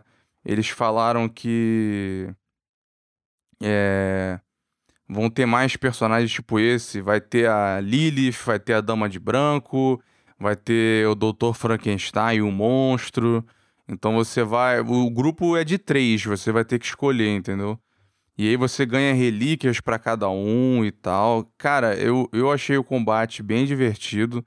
Eu achei a premissa divertida. Você é descaradamente do mal, assim. Não tem, tem nada fingido, não tem, não tem área cinzenta. Você é o capiroto. E aí você ganha, você ganha buffs aterrorizando a população. Então, assim, você, você fizer um combate ali numa vila e ganhar... Antes do combate, você pode escolher aterrorizar algo mais à frente. É porque imagina que o jogo ele anda num... Não sei se vocês jogaram F T L, quando você vai jogar... Quando você vai andar de sistema em sistema, que tem um fluxograma, se você seguir por um caminho, tu não pode ir pelo outro. Então ele tem isso. E cada, um... cada ponto que você escolhe nessas linhas são um evento, né? E aí você pode... É, do jeito que você participa, afeta outros à frente e tal. Então, você... Aí você tem capítulos de livro e você vai... Você vai seguindo essa história de vingança aí do capiroto. E aí você pode escolher lá. Você escolhe entre aterrorizar, melhorar a skill que dos, dos personagens, que são as habilidades que você pode usar em combate, ou você ganha almas. Quanto mais você consome almas, você pode consumir almas matando gente.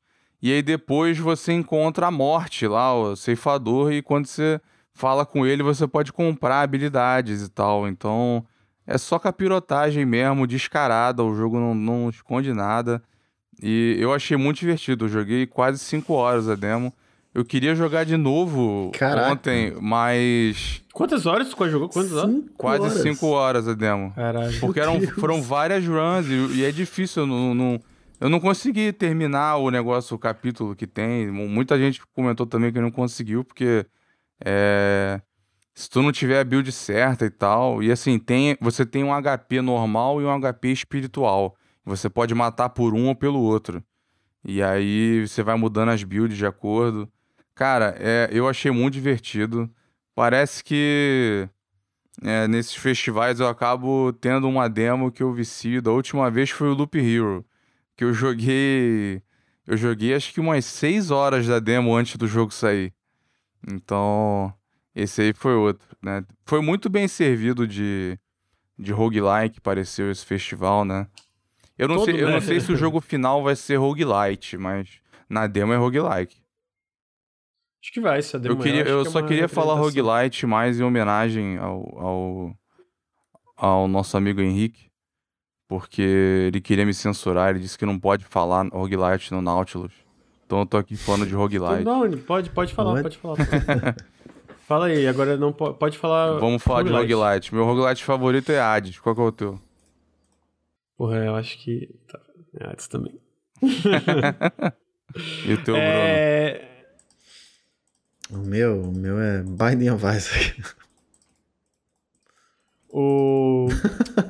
eu quero saber mais, eu já vou falar mais demo, só que eu preciso que vocês falem. Bruno, fala outra demo que você gostou muito, porque daí eu tenho que ir no banheiro. Aí eu vou no banheiro e tu vai falando da demo. E... eu vou falar... Ah, Bruno, você tu jogou um monte de coisa. Eu, hein? Eu vou falar do Road noventa e seis. Que, assim, ele é bizarramente impressionante... se o que eles estão propondo realmente funcionar, que a ideia do jogo é... Mas na demo não funcionou? Então, funciona, mas o meu medo é que no jogo final você consiga enxergar as repetições, porque assim, ele é um jogo que você tem que sair da fronteira do, do, do país, né? O país tá tendo uma, uma revolução e tal, enfim, ele não, não chega a dar tantos detalhes, porque, né, você teria que jogar várias vezes a demo, eu não quis estragar, entre aspas, essa experiência. Mas a ideia é que em cada etapa dessa estrada, você tem um... você encontra pessoas no caminho, né? Você tem, tem um número X, acho que são oito personagens, não sei se vai ter mais na versão final, não cheguei a ver isso. E você vai encontrando esses personagens no caminho em situações diferentes. Você pode estar, tá, sei lá, no, no, chegou num posto de gasolina e você encontra tal personagem lá e tem uma interação que pode resultar em, sei lá, essa pessoa fugindo, enfim, né? Inúmeros detalhes. A ideia é que ele é procedural e nesses encontros, mas ele tem essa narrativa, que você pode conversar com a pessoa, você pode conhecer melhor ela, você tem interação com diálogos, né, de, de determinado momento. Então, toda run que você fizer, teoricamente, ele vai ser diferente. Tem, acho que são cento e oitenta mil possibilidades que eles dizem. Nossa. No trailer. É tipo uma Agora faz mais sentido absurda. O trailer que você está descrevendo. Que eu é, eu, eu vi é. meio de relance e ele tinha a conversa dentro do carro, tinha a conversa no posto de gasolina... Mudava os personagens que estavam dentro do carro Isso. e tal. Eu imagino que, por exemplo, a conversa que você tem com o garoto no carro, ela pode acontecer no restaurante, só que vai ser uma situação diferente porque tem outras interações dentro desse restaurante. Então isso cria outra possibilidade. A ideia, né? É ser uma road trip curta que você repete várias vezes, é isso?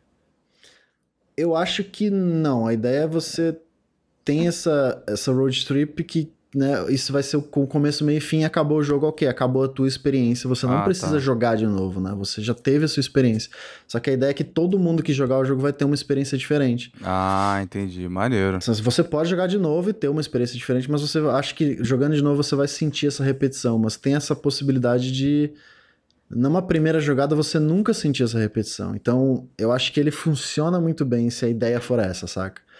Porque se for, por exemplo, ah, você vai ver um posto de gasolina sete vezes durante a viagem, e o posto de gasolina é exatamente o mesmo, só que vai ter interações um pouco diferentes, então isso começa a limitar um pouco do como você consegue se aproximar, de certa forma, desses personagens, dessa narrativa, né? Então, aparentemente a demo já mostra que funciona, saca? Que vai ser realmente sempre diferente, você vai ter essa viagem única... que você vai poder conversar com outras pessoas que jogaram o jogo, que teve uma experiência bem diferente da sua. Por exemplo, eu joguei a demo inteira, eu comecei no carro, falando com o garoto, eu esqueci o nome dele, e daí eu fui para um posto de gasolina, que encontrei um outro personagem lá. Tem uma limousine ali no trailer. Pois é, aí depois eu comecei a demo de novo, eu já tava numa moto com os malucos que roubaram o banco, a gente teve que fugir da polícia, saca? Tipo, é uma parada, uma parada completamente diferente, completamente uhum. diferente. Então isso meio que mostra as, as várias possibilidades que a gente vai ter nessa, nessa jornada ali, né? Até fugir do país. E eu tô muito animado porque os diálogos são muito legais, os personagens são muito interessantes.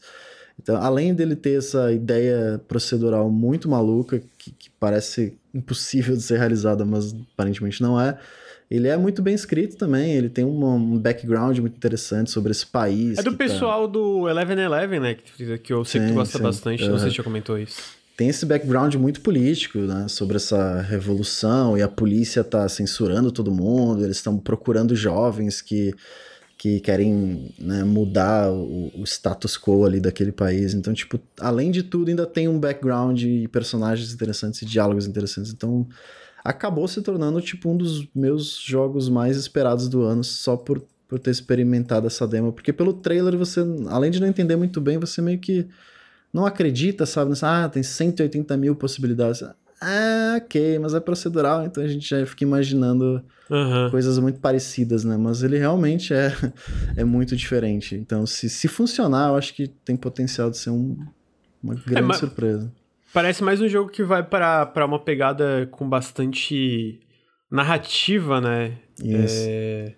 É um procedural narrativo, ele tem experimentação com mecânicas. Com, é... com, com, e o que, que é uma coisa assim, interessante, com... né? Porque eu já vi muita gente falando que procedural não... não... O problema de jogos procedurais é muito, às vezes, da história, né? De não ter uma uhum. história e tal, tal, tal. E esse jogo é tipo assim, não, cara, esse jogo... Ele não é muito sobre mecânicas, ele não é muito sobre... É... Sobre, tipo, sei lá, tu ganhar nível. Ele é sobre uma história sendo contada e vai... De, poss- possivelmente várias formas, várias situações diferentes. Então, tu falar que tá deu tão... deu tão certo, né, que foi tão impressionante a demo, eu fico bem curioso, porque eu confesso que eu tava contigo, tipo, os trailers iniciais foi tipo, ah, mano, isso aí, não, isso aí vai ser, tipo... mentirada. É, né? Entendeu? Tão mentindo pra mim de uma forma que não é divertido de ver, não é, tipo, entendeu?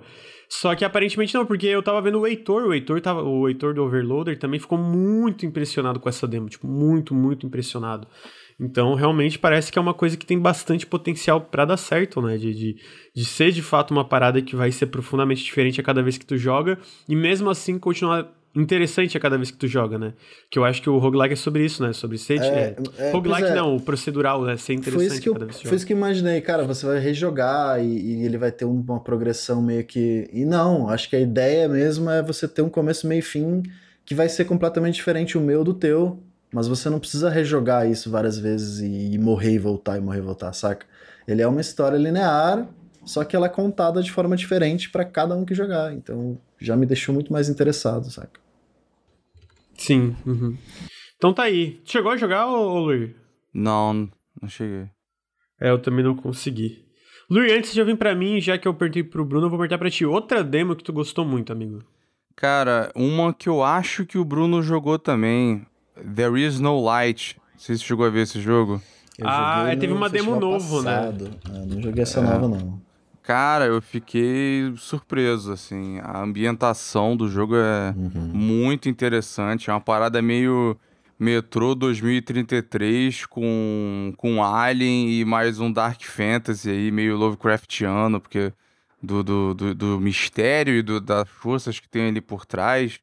É, basicamente é um mundo pós-apocalíptico, a galera tá vivendo no subterrâneo, né? E tem uma, tem uma força que vem consumir a, as almas de... Vem, não sei se consome as almas, né? Mas ele consome é, recém-nascidos ou algo do tipo. E aí teve... É, é, isso é tudo baseado numa igreja de um novo deus, que é a Grande Mão. E aí...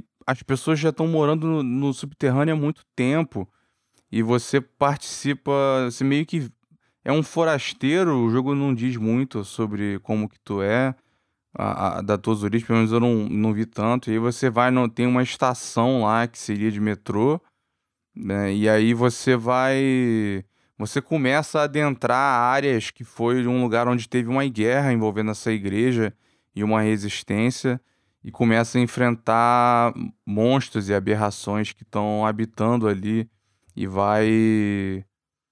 É, eu, se eu não me engano, ele tá atrás do filho, o protagonista, o filho ou filha, que foi pega por essa mão. E o combate, eu não sei direito descrever o estilo dele, ele... ele o, combate, o combate me lembra um pouco, os caras no chat que eu gosto bastante, o Children of Mortar, me lembra um pouco o combate da... da... da forma que ele funciona. Não sei se chegou a jogar o Children of Mortar. Eu testei um pouco. É, faz sentido. Faz sentido. Porque, não assim, é igual, mas lembra é... um pouco, assim, né? Uhum. É, ele é um pouquinho metódico, porque você tem bastante lag depois dos ataques. Você fica meio exposto. Uhum. Então você tem que ficar dando dash pra caralho. E, e é muito mas... fácil de morrer, né? Você é muito fácil de morrer e tal. E tem uns casulos espalhados, que são checkpoints, assim... Tudo é meio macabro pra todo canto, assim. É muito depressiva a, a ambientação. É um, negócio, é um Dark Fantasy russo, né? Eu acho que o jogo é russo, porque tinha uns itens que eu peguei na demo que tinha o nome em russo, a descrição em russo, mesmo, mesmo botando em inglês. Tipo, não traduziram ainda, tá lá. Então... Eu, eu achei muito interessante, cara. Tem muito potencial. Eu gostei... Oh, oh. Tem um janela indie do jogo. O, que me tem um janela. É, o último é. chefe é, é bem filha da puta, mas é, foi, no fim foi divertido. O que me surpreendeu é que ele não é só sobre combate, sobre exploração, mas ele tem personagens ali naquele mundo que você pode conversar e meio que interagir com eles, né? Não sei se isso tem nessa demo, mas tem, na vila tem. Tem, você um... interage e aí, por exemplo, o cara fala assim, o cara vira pra tu e fala, pô, meus filhos estão passando fome... E o cara que tem comida ali, ele só vai me dar comida se eu tiver algo em troca, mas eu não tenho nada pra dar pra ele.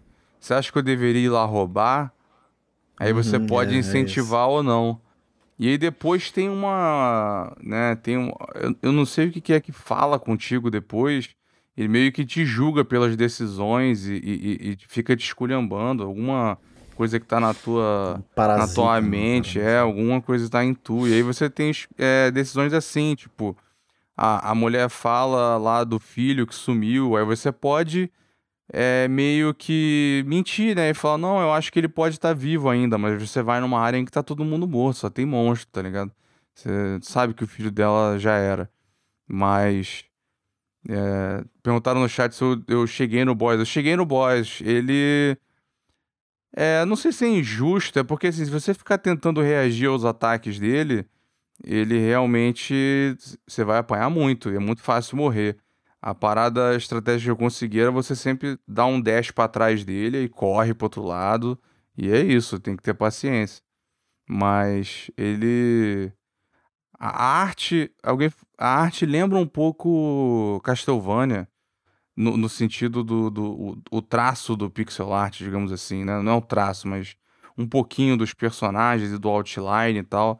Mas a arte em si é um negócio macabro bem distinto. Eu, eu gostei bastante, né? E esse tem um janela, então né, dei uma olhada aí. Uhum. É, eu, eu pessoalmente tô bem, bem curioso exatamente por ele ser tão... Pelo menos a ambientação ser uma parada tão bizarra assim. Ah, o trailer eu... mostra mais ainda a bizarrice que é o bagulho. É, é muito... Eu gostei da demo, eu gostei exatamente porque eu, peguei, eu fui pego de surpresa tanto pela ambientação como por algumas coisas em relação às decisões que tu pode tomar no jogo. Eu acho que ele... Ele foi pra direções que eu não esperava, basicamente, né? E... e... Eu acho que ele tem bastante potencial. Ele é, da, ele é publicado pela Hype Train Digital, que publicou outro jogo que eu gosto muito, que é o Stone Shard, que tá em Early Access, né? E tem outro jogo que eles estão publicando que eu tô bem curioso também, que é o Void Train, que é o jogo Nossa, do trenzinho lá. Nossa, esse vai ser muito irado. E tem um outro que a galera fala muito bem da demo que eu não tive a oportunidade de jogar ainda, que é o Jack Movie, que é um R P G bem doido, com uma pixel art bem bonita também. Então eu acho que eles são uma, uma publisher que pega esses jogos meio, meio estranhos, meio diferentes mesmo. Então eu tô curioso, tô curioso. Eu acho que tem potencial. Ele teve um Kickstarter no passado, então eu imagino que possivelmente só saia lá pra dois mil e vinte e dois. E, e, mas eu acho que é um jogo que tem potencial, especialmente pela temática e pela forma que ele faz algumas coisas de decisão, etcétera. Então esse é There Is No Light. Agora é minha vez. Agora é minha vez. Vocês querem saber uma demo... absolutamente fantástica, talvez a melhor demo do festival. Lá vem Sable. Não, mas Sable é fantástico também. Mas o jogo que eu, tô, que eu vou falar é Unsighted. Vocês jogaram Unsighted, hum, amigos? Joguei. Incrível, incrível. Porra, esse jogo tá muito bom, mano. Caralho, esse jogo tá muito bom. Ele é desenvolvido pelo estúdio Pixel Punk, que é basicamente a Fernanda e a Tiane. E é um jogo, cara, muito gostoso de jogar, a ambientação é muito legal, ele é um... Ele é isso, tipo, visto meio que de cima, meio que isométrico, assim, de cima pra baixo. Tu controla uma android que tá em... Que, que tá uma android barra cyborg que tá numa... Nesse mundo em ruínas. E tu acorda nesse laboratório sem lembranças de quem tu é. E ele tem uma vibe meio, meio Zelda, assim, que tu vai liberando itens e vai, com esses itens tu vai podendo atingir novas áreas do mapa, ter, progredir em áreas que tu não podia antes. E tem combate, tu enfrenta várias criaturas, ele tem pulo, né? Então tu pode atingir, tu pode alcançar essas áreas mais altas do cenário. E ele tem uma vibe, uma trilha sonora muito legal, assim, a vibe eu diria que lembra Hyper Light Drifter, pra quem, assim, de cabeça pode lembrar, assim... Ele é brasileiro, de fato, é um jogo desenvolvido, como eu falei, pela, pela Fernanda e pela Tiane. Ele é, ele é brasileiro aqui, tá sendo desenvolvido faz um tempo, publicado pela Humble Games. Cara, esse, essa demo vai ficar disponível até o lançamento do jogo, pelo que as meninas falaram. É, eu ia comentar tá... que eu fiquei feliz que eu baixei a demo, não deu tempo de jogar, mas não mudou aqui aquele pra comprar, ela não foi desabilitada, tá rolando a não, demo. Não, ela... Até, pelo que a gente vai ficar até fim. Cara, tá muito legal. Eu diria que o combate dele tá... Especialmente o combate tá muito gostoso. O parry desse jogo é uma delícia. E, e, e cara, eu, eu terminei a demo extremamente impressionado. Eu gostei mu- de, muito de tudo do jogo. Porque tudo que ele tenta fazer... Ele faz muito bem, de, muito redondinho, muito polido, sabe? Eu acho que a, a minha única crítica seria que às vezes é, é meio difícil discernir algumas coisas do cenário. Uhum. Tem uma parte que eu vi o Bruno jogando em live que ele... Que é tipo uma coisa que tu pode empurrar, tipo um bloco que, que tu pode empurrar pra, pra, pra, pra tu alcançar outra parte, como se fosse uma plataforma. E teve uma, eu vi o Bruno ficou, que o Bruno ficou travado nessa parte porque ele não conseguiu identificar que era um bloco. Ele achou que era tipo uma parede, assim, né? E eu fiquei meio que travado nessa mesma parte porque eu também tive problema em identificar. Então, algumas partes eu tive um, um pouquinho de problema de discernir visualmente. Mas fora isso, eu amei tudo, cara. Eu amei o design das personagens, eu amei o combate, eu acho o combate muito gostoso do jogo, o parry e, e, e essa parada de ter essa é, meio que stamina e o timing das coisas. Eu achei o mundo legal, a trilha sonora tá muito, muito boa. Tem dois chefes na, na, na demo, né? Um, um normal e um secreto, e eu achei os chefes muito bons também. Então, tipo assim, os puzzles são legais, o, o, o, o ritmo e o, o ritmo da demo foi muito, muito bom, o quanto ele vai introduzindo novas habilidades que tu vai podendo progredir. Sabe, tipo, tudo que eu joguei eu achei muito legal. É, é, o sistema de chips ali foi mais superficial porque eu acho que era na demo, mas, cara, meu, muito gostoso o jogo, a ambientação. Eu fiquei extremamente impressionado, é um dos meus jogos mais esperados de dois mil e vinte e um agora. Então eu tô... extremamente ansioso. Eu, eu não sei se o Luir jogou, mas o Bruno jogou. Eu queria saber também a, a, a opinião do Bruno sobre a demo. Ah, não, eu tô, eu tô contigo, eu tô contigo. Eu quero ver mais, saca? Eu quero ver mais que, que habilidades criativas vão aparecer, o que que... Porque o, o, o, a demo, pelo menos, ela tem um... Ela sabe cadenciar muito bem, né? Tipo, momentos de puzzle, momentos de combate, momentos de plataforma, momentos, saca? Tem sempre essa variedade, tem boss fight, tem... É, do nada você libera um pulo mais alto, depois você libera uma luva que quebra a parede, depois, saca, tem sempre uma coisa nova pra você explorar e você voltar e, e abrir novos caminhos e desbloquear novos itens. Então esse ritmo, e além de tudo que você falou, né, que ele tá muito bem redondinho, saca, se isso se manter durante todo o jogo, imagino que, né, enfim, não sei quantas horas, mas enfim, se se manter durante todo o jogo, eu acho que tem potencial de ser um baita jogão, e eu tô muito ansioso também. Eu ainda não joguei, eu ia jogar, eu tava com uma fila de demos, assim, né, só que ontem, que era quando ia acabar, né, acabei fiquei jogando de tarde o Dark Alliance com C G, e aí passou o tempo da, da, do festival, várias demos expiraram, tive que deletar, e eu, algumas demos eu joguei mais do que eu esperava, então essa, esse eu não cheguei a jogar, mas ainda tá aqui. Eu vou jogar com certeza, eu gostei muito do que eu vi lá, né? Você jogando, que eu vi de vídeo e tal. É, ainda tem outros que eu queria testar, é, que era o War Tales, parece muito... Parece interessante, não, não sei se vocês jogaram. O Mortal Sim, eu já tinha separado, mas eu vi o Henrique jogando, e aí acho que eu já deu pra ter uma boa ideia. O Sable, que todo mundo jogou, eu não, não joguei ainda, mas ainda tá rolando a demo, você pode jogar. Tem o Dungeoneers e o... o Wolfstride, que a gente tava testando agora, né? Aham, uhum, a live inclusive atrasou porque a gente é. tava jogando o Wolfstride. É, então é isso, eu recomendo muito que vocês vão baixar se vocês ficaram interessados no jogo, porque tem a demo, né? Ela vai ficar disponível até o lançamento do jogo, que vai ser no segundo semestre de dois mil e vinte e um para P C e Switch. Ah, então, Unsighted, eu, é, se vocês ficaram interessados, testem a demo que ainda tá disponível. E, e... Ah, e eu, na verdade, eu falei besteira. O jogo também sai pra Xbox One, aparentemente. O trailer, o trailer mostra a Xbox One como uma das plataformas aqui no... Eita.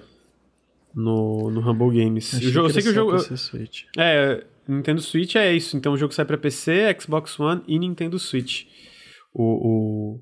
O Unsighted, então... Perguntaram tá aí, no chat plataforma. Ali se a Summer Sale começa hoje. Não, é, supostamente começa...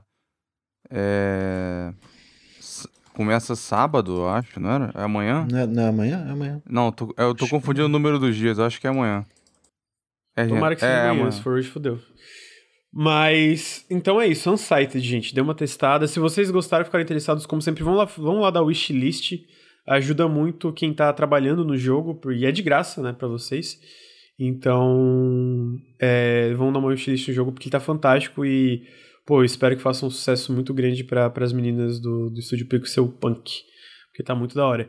E o meu outro jogo que eu quero comentar, porque vocês falaram tudo dois, eu posso falar dois, é também brasileiro. E é o Dodgeball Academia. Porra, mano, esse jogo tá muito... Pô, da esse o demo inspirou, porque... É, esse, esse o demo inspirou. É, eu ia jogar hoje. Cara, esse jogo... Eles anunciaram no E três, né? Eles anunciaram na P C Game Show. Eu me amarrei no trailer. Foi na P C Game Show? Foi. Pra mim é um borrão aquele dia. Muito, teve muita coisa. muita coisa. É, e, e eu joguei a demo. E, cara, eu amei. Assim, pra... pra eu sinto que é, tipo de jogo com, de, sei lá, esportes com uma narrativa mais presente, personagens, e sabe? Tipo, todo um arco narrativo. Não consigo lembrar de muitos. Os desenvolvedores citam... O, eu acho que é o Mario Golf do Game, Game Boy Color. Mario Golf, é, é. Esse aí marcou muita gente. Muita gente ficou querendo mais jogo assim da Nintendo. Mas não teve mais por causa do querido Miyamoto de vocês. Aquele negócio de R P G, né? Ele odeia R P G. Então tá aí. Mas o teve esse, o Mario, Mario Golf, né, do Game Boy Color. E teve outro jogo que eles citam como inspiração que eu não lembro também, mas, tipo assim, ele é bem um R P G de queimada mesmo. Tipo assim, tu tem a tua parte, tu tem uma, uma meio que uma, uma, uma universidade de, de, de queimada que tu pode explorar, e, e tem side quest, e tem item, e tem nível, e tem exploração. E, cara... A demo mostra tudo isso e é um trecho ali do jogo mais avançado que eu achei muito legal, inclusive o próprio combate, que é esse combate, né, de, de obviamente queimada, onde cada personagem tem uma habilidade especial, tu pode dar counter, e, e as habilidades especiais são muito, muito criativas. O jogo é muito bonito, cara, o jogo é muito bonito, ele é, ele é feito ele é feito pela, deixa eu ver o nome do estúdio, se não me engano é Pockstrap... É, a, é, o estúdio Pocket Trap, que é um estúdio de São Paulo, que eles também fizeram um Ninjin, Clash of Carrots, que depois, eventualmente, se não me engano, Ninjin virou até uma animação, né? Então, tipo, faz sentido a estética ser tão boa, e a, e, e, e a minha impressão da demo foi, cara, eu amei, eu acho que foi uma das minhas demos preferidas também, eu não, não nem... Nem tinha muita expectativa porque eu não tinha conhecido o jogo e, e no dia que apareceu o trailer eu já tava meio cansado da E três, tipo, cansado de, de fisicamente cansado, então não me pegou na hora, mas assim, eu, eu, eu recomendo muito, cara. A demo foi muito legal. Os inimigos, tipo, a variedade de inimigos e como eles, eles tipo, tem um inimigo da, da, da é Dodgeball Academia o jogo. É, tem um inimigo que, tipo, quando ele vai jogar a bola... ela fica invisível na metade do trajeto, então o timing de dar parry fica mais difícil. Então, tipo, tinha muita criatividade dentro da, da, do, da, dessa breve sessão que a gente viu na demonstração, sabe? Então eu fiquei, caralho, mano, onde é que saiu esse jogo? Então, tipo, mais um jogo brasileiro que eu achei muito fantástico. Esse aí, se não me engano, sai pra é, todas as plataformas. Deixa eu confirmar aqui... Peraí... É, ele sai pra Xbox, P C, Switch, P S quatro... E, e, e, eu, e ele meio que veio do nada, então, tipo assim, eu fiquei, caralho, mano, que, que massa, assim, né, tipo, de, de ter uma equipe brasileira fazendo, mais uma equipe brasileira fazendo um jogo tão legal, né, e ele tá pl- planejado pra dois mil e vinte e um, e, e eu, eu, eu, eu acho que eu cheguei a comentar quando eu tava jogando, tipo, eu, eu curto muito, por exemplo, anime de esportes, tipo, Haikyuu da vida, tá ligado, tipo, é, é, aquele de futebol americano que eu até esqueci o nome, porra, deu branco. Ah, Shield vinte e um. E essas porra eu acho muito da hora. E eu acho que em jogos tem uma, uma carência de, de, de jogo com temática de esporte, só que, tipo, numa vibe mais narrativa, numa vibe de contando um arco e, e ser aquelas coisas meio exageradas, às vezes meio até anime mesmo. Uhum. E eu tô muito feliz que... Oi? Com poderes. É, com os poderes exagerados, às vezes. E, tipo... É, maneiro. Porque, no fim das contas, é um sistema de combate, né? Só é, que, né, dentro dessa... Da, da, daqueles sistemas do esporte, só que também extrapolado, né? Com poder, com regras diferentes e tal. Eu tô achando maneiro essa tendência. É, e ele tem, ele tem coisinhas muito... até brasileiras, assim. O diálogo eu acho excepcional. Fantástico, acho muito cara. Engraçado, Nossa, é muito, muito divertido. Legal. Vem de Zap, tem uma parte que fala contatinho do Zap. Tipo, muito, a localização muito, é muito brasileira. E não é, assim. Não é meme velho querendo se, se pagar de, de, de, de zoomer, né? Sim. É tipo, é uma parada que, muito que é muito comum, é muito normal. Até os itens, tipo, que nem uma personagem... Tem uma discussão lá sobre pizza, né? Se você... Ah, um fala que é pra ah, botar é... ketchup na pizza, outro não, tem que botar abacaxi na pizza. E aí, tipo, você pega um pedaço de pizza com abacaxi, um pedaço de pizza com ketchup. E tem o teu personagem... Um odeia ketchup, o outro gosta de... E o outro odeia abacaxi. Então, se você der a pizza de, com ketchup pra um, vai curar mais do que se você der a de abacaxi, porque ele não gosta. Né? Tipo, tem essa, essa parada, tem brigadeiro, enfim, os itens são... E tem, tipo, tipo até personagem comum. Com alergia, né? Então, tipo, tem comida que Isso. os personagens nem podem comer, então tem não brigadeiro, pode os, os gringos não sabem o que, é que eles estão perdendo, tem porque lá não tem pra eles. É. Então, tipo, eu, eu achei muito legal, assim, me pegou de surpresa de uma forma, porque, caralho, mano, eu quero muito esse jogo, porque, de novo, é um jogo muito polido, eu me diverti muito com o combate, e, e os personagens, nem o Bruno falou, os diálogos são fantásticos, gente, nossa, muito gostosinho, as sidequests, mesmo umas sidequests que às vezes eram meio bobinha e, tipo, bem simplórias, acabavam ficando muito mais legais de fazer, porque os diálogos eram muito gostosinhos de acompanhar, uhum. tipo, é, é, é. E eu acho legal que você lê a descrição, tu já vê que tem uma parada, tipo, ah, essa, essa universidade... tem mistérios por trás da... Então, tipo, tu vê essa parada que eu falei do, de poderes e uma narrativa exagerada dentro de um contexto de esportes, né? Também tá presente ali. Eu, pô, eu fico muito feliz, cara. Muito feliz que esse jogo existe e que ele veio do nada, assim, porque eu achei muito impressionante. Ele tem data de lançamento pra dois mil e vinte e um, mas não tem uma data específica ainda, né? Então... Esses festivais são muito bons, isso, né? Tipo, nesse caso, uhum. ele veio da E três também, né? Mas eu acho que vem do nada e são muito maneiros. Sim. Então esse foi uma da, das outras demos preferidas minhas, que é o Dodgeball Academia. Agora eu vou voltar pro Bruno. Opa! Bruno, mais uma demo que tu achou muito legal. Ih, rapaz! É, acho que foi um dos meus preferidos também. É um jogo que eu não esperava, assim... Primeiro, deixa eu só colocar um, um jogo antes, que eu sei que o Luir também gosta. Que é rapidão, é o Agente sessenta e quatro Spies da Verdade. Ah, é, é um jogo foi legal. Idêntico ao GoldenEye. Até no movimento da arminha, quando você olha pro lado, assim. Uhum. E você tem... No começo da missão, você pode escolher a dificuldade, que a dificuldade aumenta a quantidade de missões secundárias que você tem que fazer, que é GoldenEye também. Ah, sei lá, destruir três mainframes, é, matar fulano, que são opcionais, né? Nessa, nessa run que você faz nesse mapa. É cem por cento GoldenEye. Me bateu uma saudade terrível. quando eu eu, jogava eu, eu gostei também. E assim, fica aquela... Pô, será que envelheceu muito? Mas foi divertido. Eu, é divertidíssimo. Tipo, dá é, pra é fazer diferente. Um jogo, várias missões assim, tranquilão, mó divertido. É, e se tiver um multiplayer, então vai ser show. Mas o, o jogo que eu queria trazer é o Unmetal. Ah, que é verdade, que fez aquele Unepic, que o, o Unmetal, ele é, ele é Metal Gear, só que aquele Metal Gear clássico, né, visão de cima e tal. Só que ele é justamente uma paródia dos jogos do Kojima. Então você é um... É, como é que é o nome? Jesse Fox. Né? Jesse Fox, que ele tem uma voz assim, ele fala igualzinho Snake. E aí esse Jesse Fox, ele é capturado por uns militares ali, uns milico ali, e eles começam a interrogar ele. Porque ele fugiu de uma prisão, uns malucos lá, enfim. E aí nesse interrogatório ele começa a contar como que ele fugiu. Então ele começa ali na, na, na, na cela, aí ele... Ah, porque fui preso e tal, e aí... É, é, fingir que, que me enforquei, tá bem coisa de Kojima, sabe? Você finge que tá morto na jaula, na, jaula na, na prisão, aí o cara entra, aí quando ele entra, você dá essa porrada nele e deixa ele lá com os passarinhos na cabeça lá, né? Uhum. Aí, aí o, então, o cara que interroga assim, ah, mas onde você tirou a corda? Ele, depois eu conto onde eu tirei a corda. Só que ele nunca fala de onde ele tirou a porra da corda, e foda-se, não precisa saber também. E aí você vai indo... É, chega num corredor, assim, ele... Ah, então aqui tinha... Aí você pode escolher um ou dois. Aí se você escolhe dois... Aqui tinha dois guardas. Aí aparecem dois guardinhas, assim.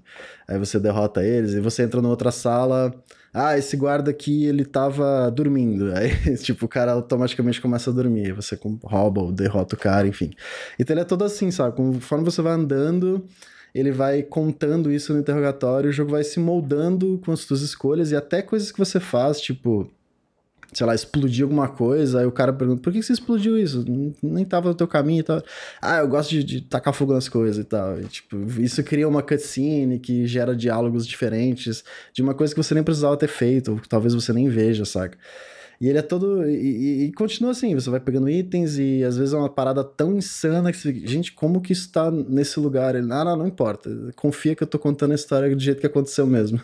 Então ele se permite brincar e viajar e, e, e experimentar com, com essa narrativa meio Kojima mesmo, só que nunca deixando de, de zoar, né?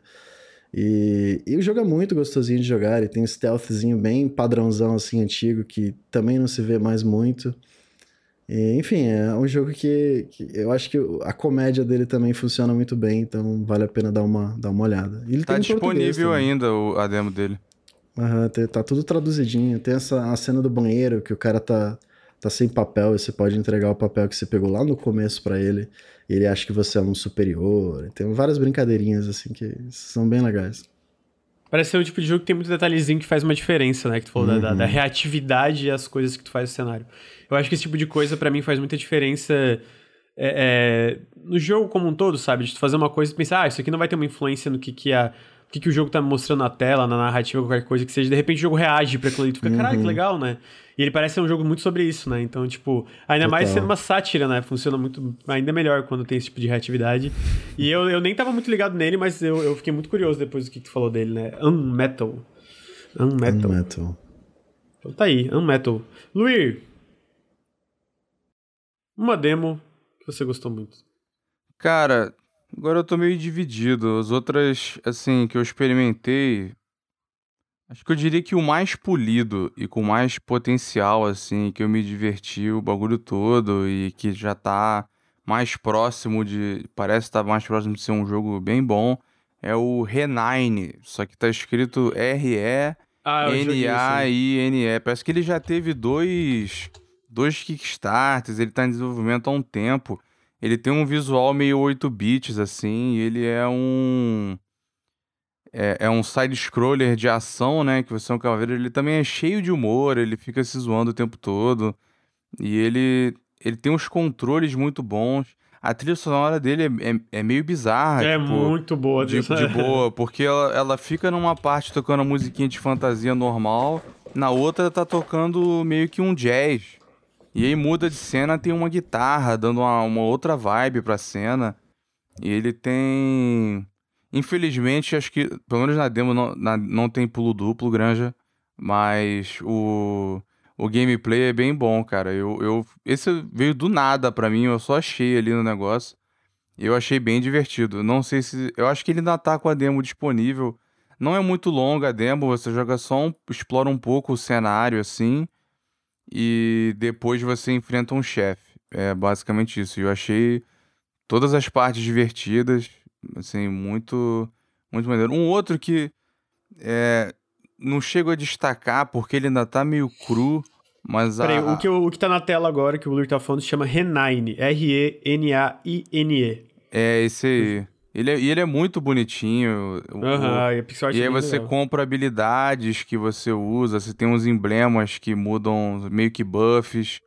Aí você pode pegar itens, tipo um lança bola de fogo, outro na, tá passando na tela, tem um que passa soltando abelha, né? Você compra um, você compra um pet que ele fica dando porrada, te ajudando também. Deve ter mais pets no jogo, né? E o, o, o, ele vem com, com roupinha e tal. Ele é muito charmoso, divertido, trilha sonora muito maneira. É, esse, a demo ainda tá disponível, então eu, eu recomendo, até por ela ser curtinha e... Assim, eu, eu não sei direito comparar ele, mas é, se você jogar, você vai sentir que é algo que você já experimentou, mas que tá, tá redondinho aqui. Teve um outro, cara, que tem um, um conceito legal, mas tá cru, que chama Usurper, Soulbound. Ele é um roguelite em que começa assim, você é um cavaleiro e você vai explorar uma tumba. Aí beleza, tu entra, mata os esqueletos e tem um artefato no fim. Quando tu toca nesse artefato, tu morre e vai pro além. Basicamente por ganância lá, tu foi parar... No... Acabou morto, tá lá nesse além.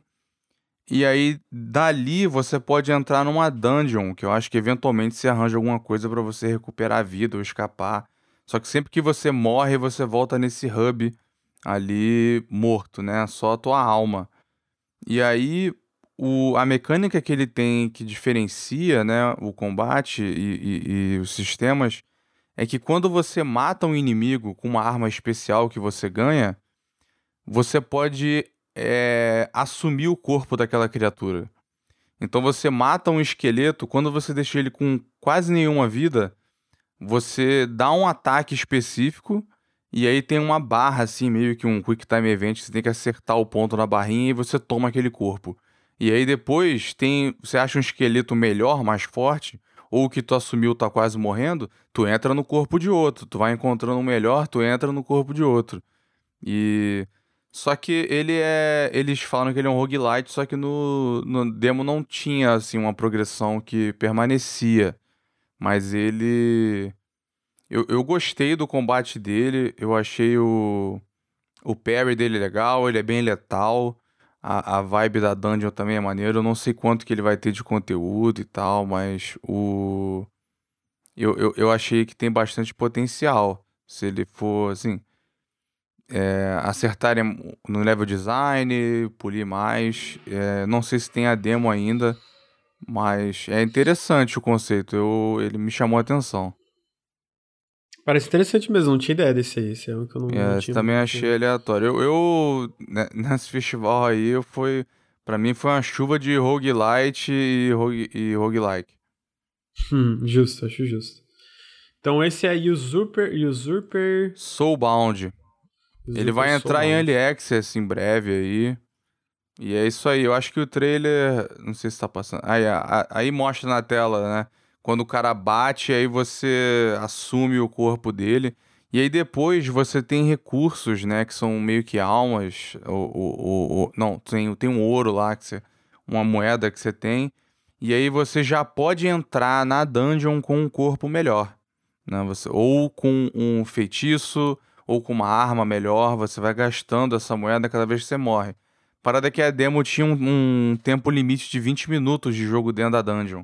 Então não deu tempo de, de avançar o suficiente para ver até um dia, né? Não, é, mesmo indo razoavelmente bem, eu não consegui, não consegui terminar, mas eu me diverti. Tá aí, então. Esse aí eu vou, vou dar uma olhada depois, porque eu realmente tinha deixado passar. Minha vez, minha vez, minha vez. A gente vai ficar mais uma, uma meia horinha recomendando joguinhos aí, depois vai encerrar, porque eu tô com fome já, chega essa hora, a fome tá grande. Mas a minha vez, eu vou falar de uma demo que vocês sabiam que ia chegar. Que o Luir já falou que eu ia falar. Que é Sable, né, amigos? Porra, caralho, mano. Puta que pariu, esse jogo tá muito bom! Ah! Tá muito bom, desculpa, gritei. Gritei, estourei o ouvido de todo mundo. Porra, na moral, mano, caralho. Foi tipo uma demo que eu terminei, eu fiquei, caralho, não acredito que acabou, velho. É tipo assim, ele é... É porque eu, eu, eu, eu por mais que tivessem trailers e explicações, eu não tinha... entendido como ele ia funcionar direito, tipo, como que seria o jogo de fato de exploração.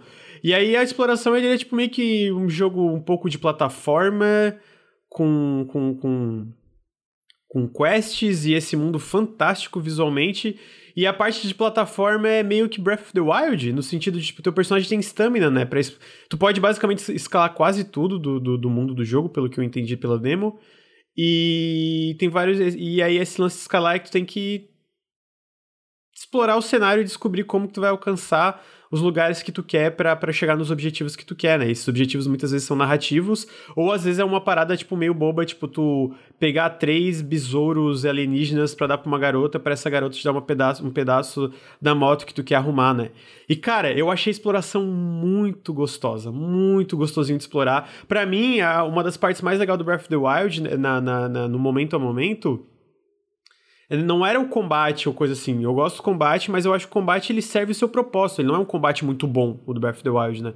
Agora, a exploração do jogo, pra mim, era a parada mais mágica, né? Tu explorar o mundo e descobrir. E eu acho que o Sable vai muito nessa direção. Ele é um jogo claramente inspirado no Breath of the Wild. Eu acho que o desenvolvedor, os, do, os desenvolvedores da Shadowworks, inclusive, citam isso.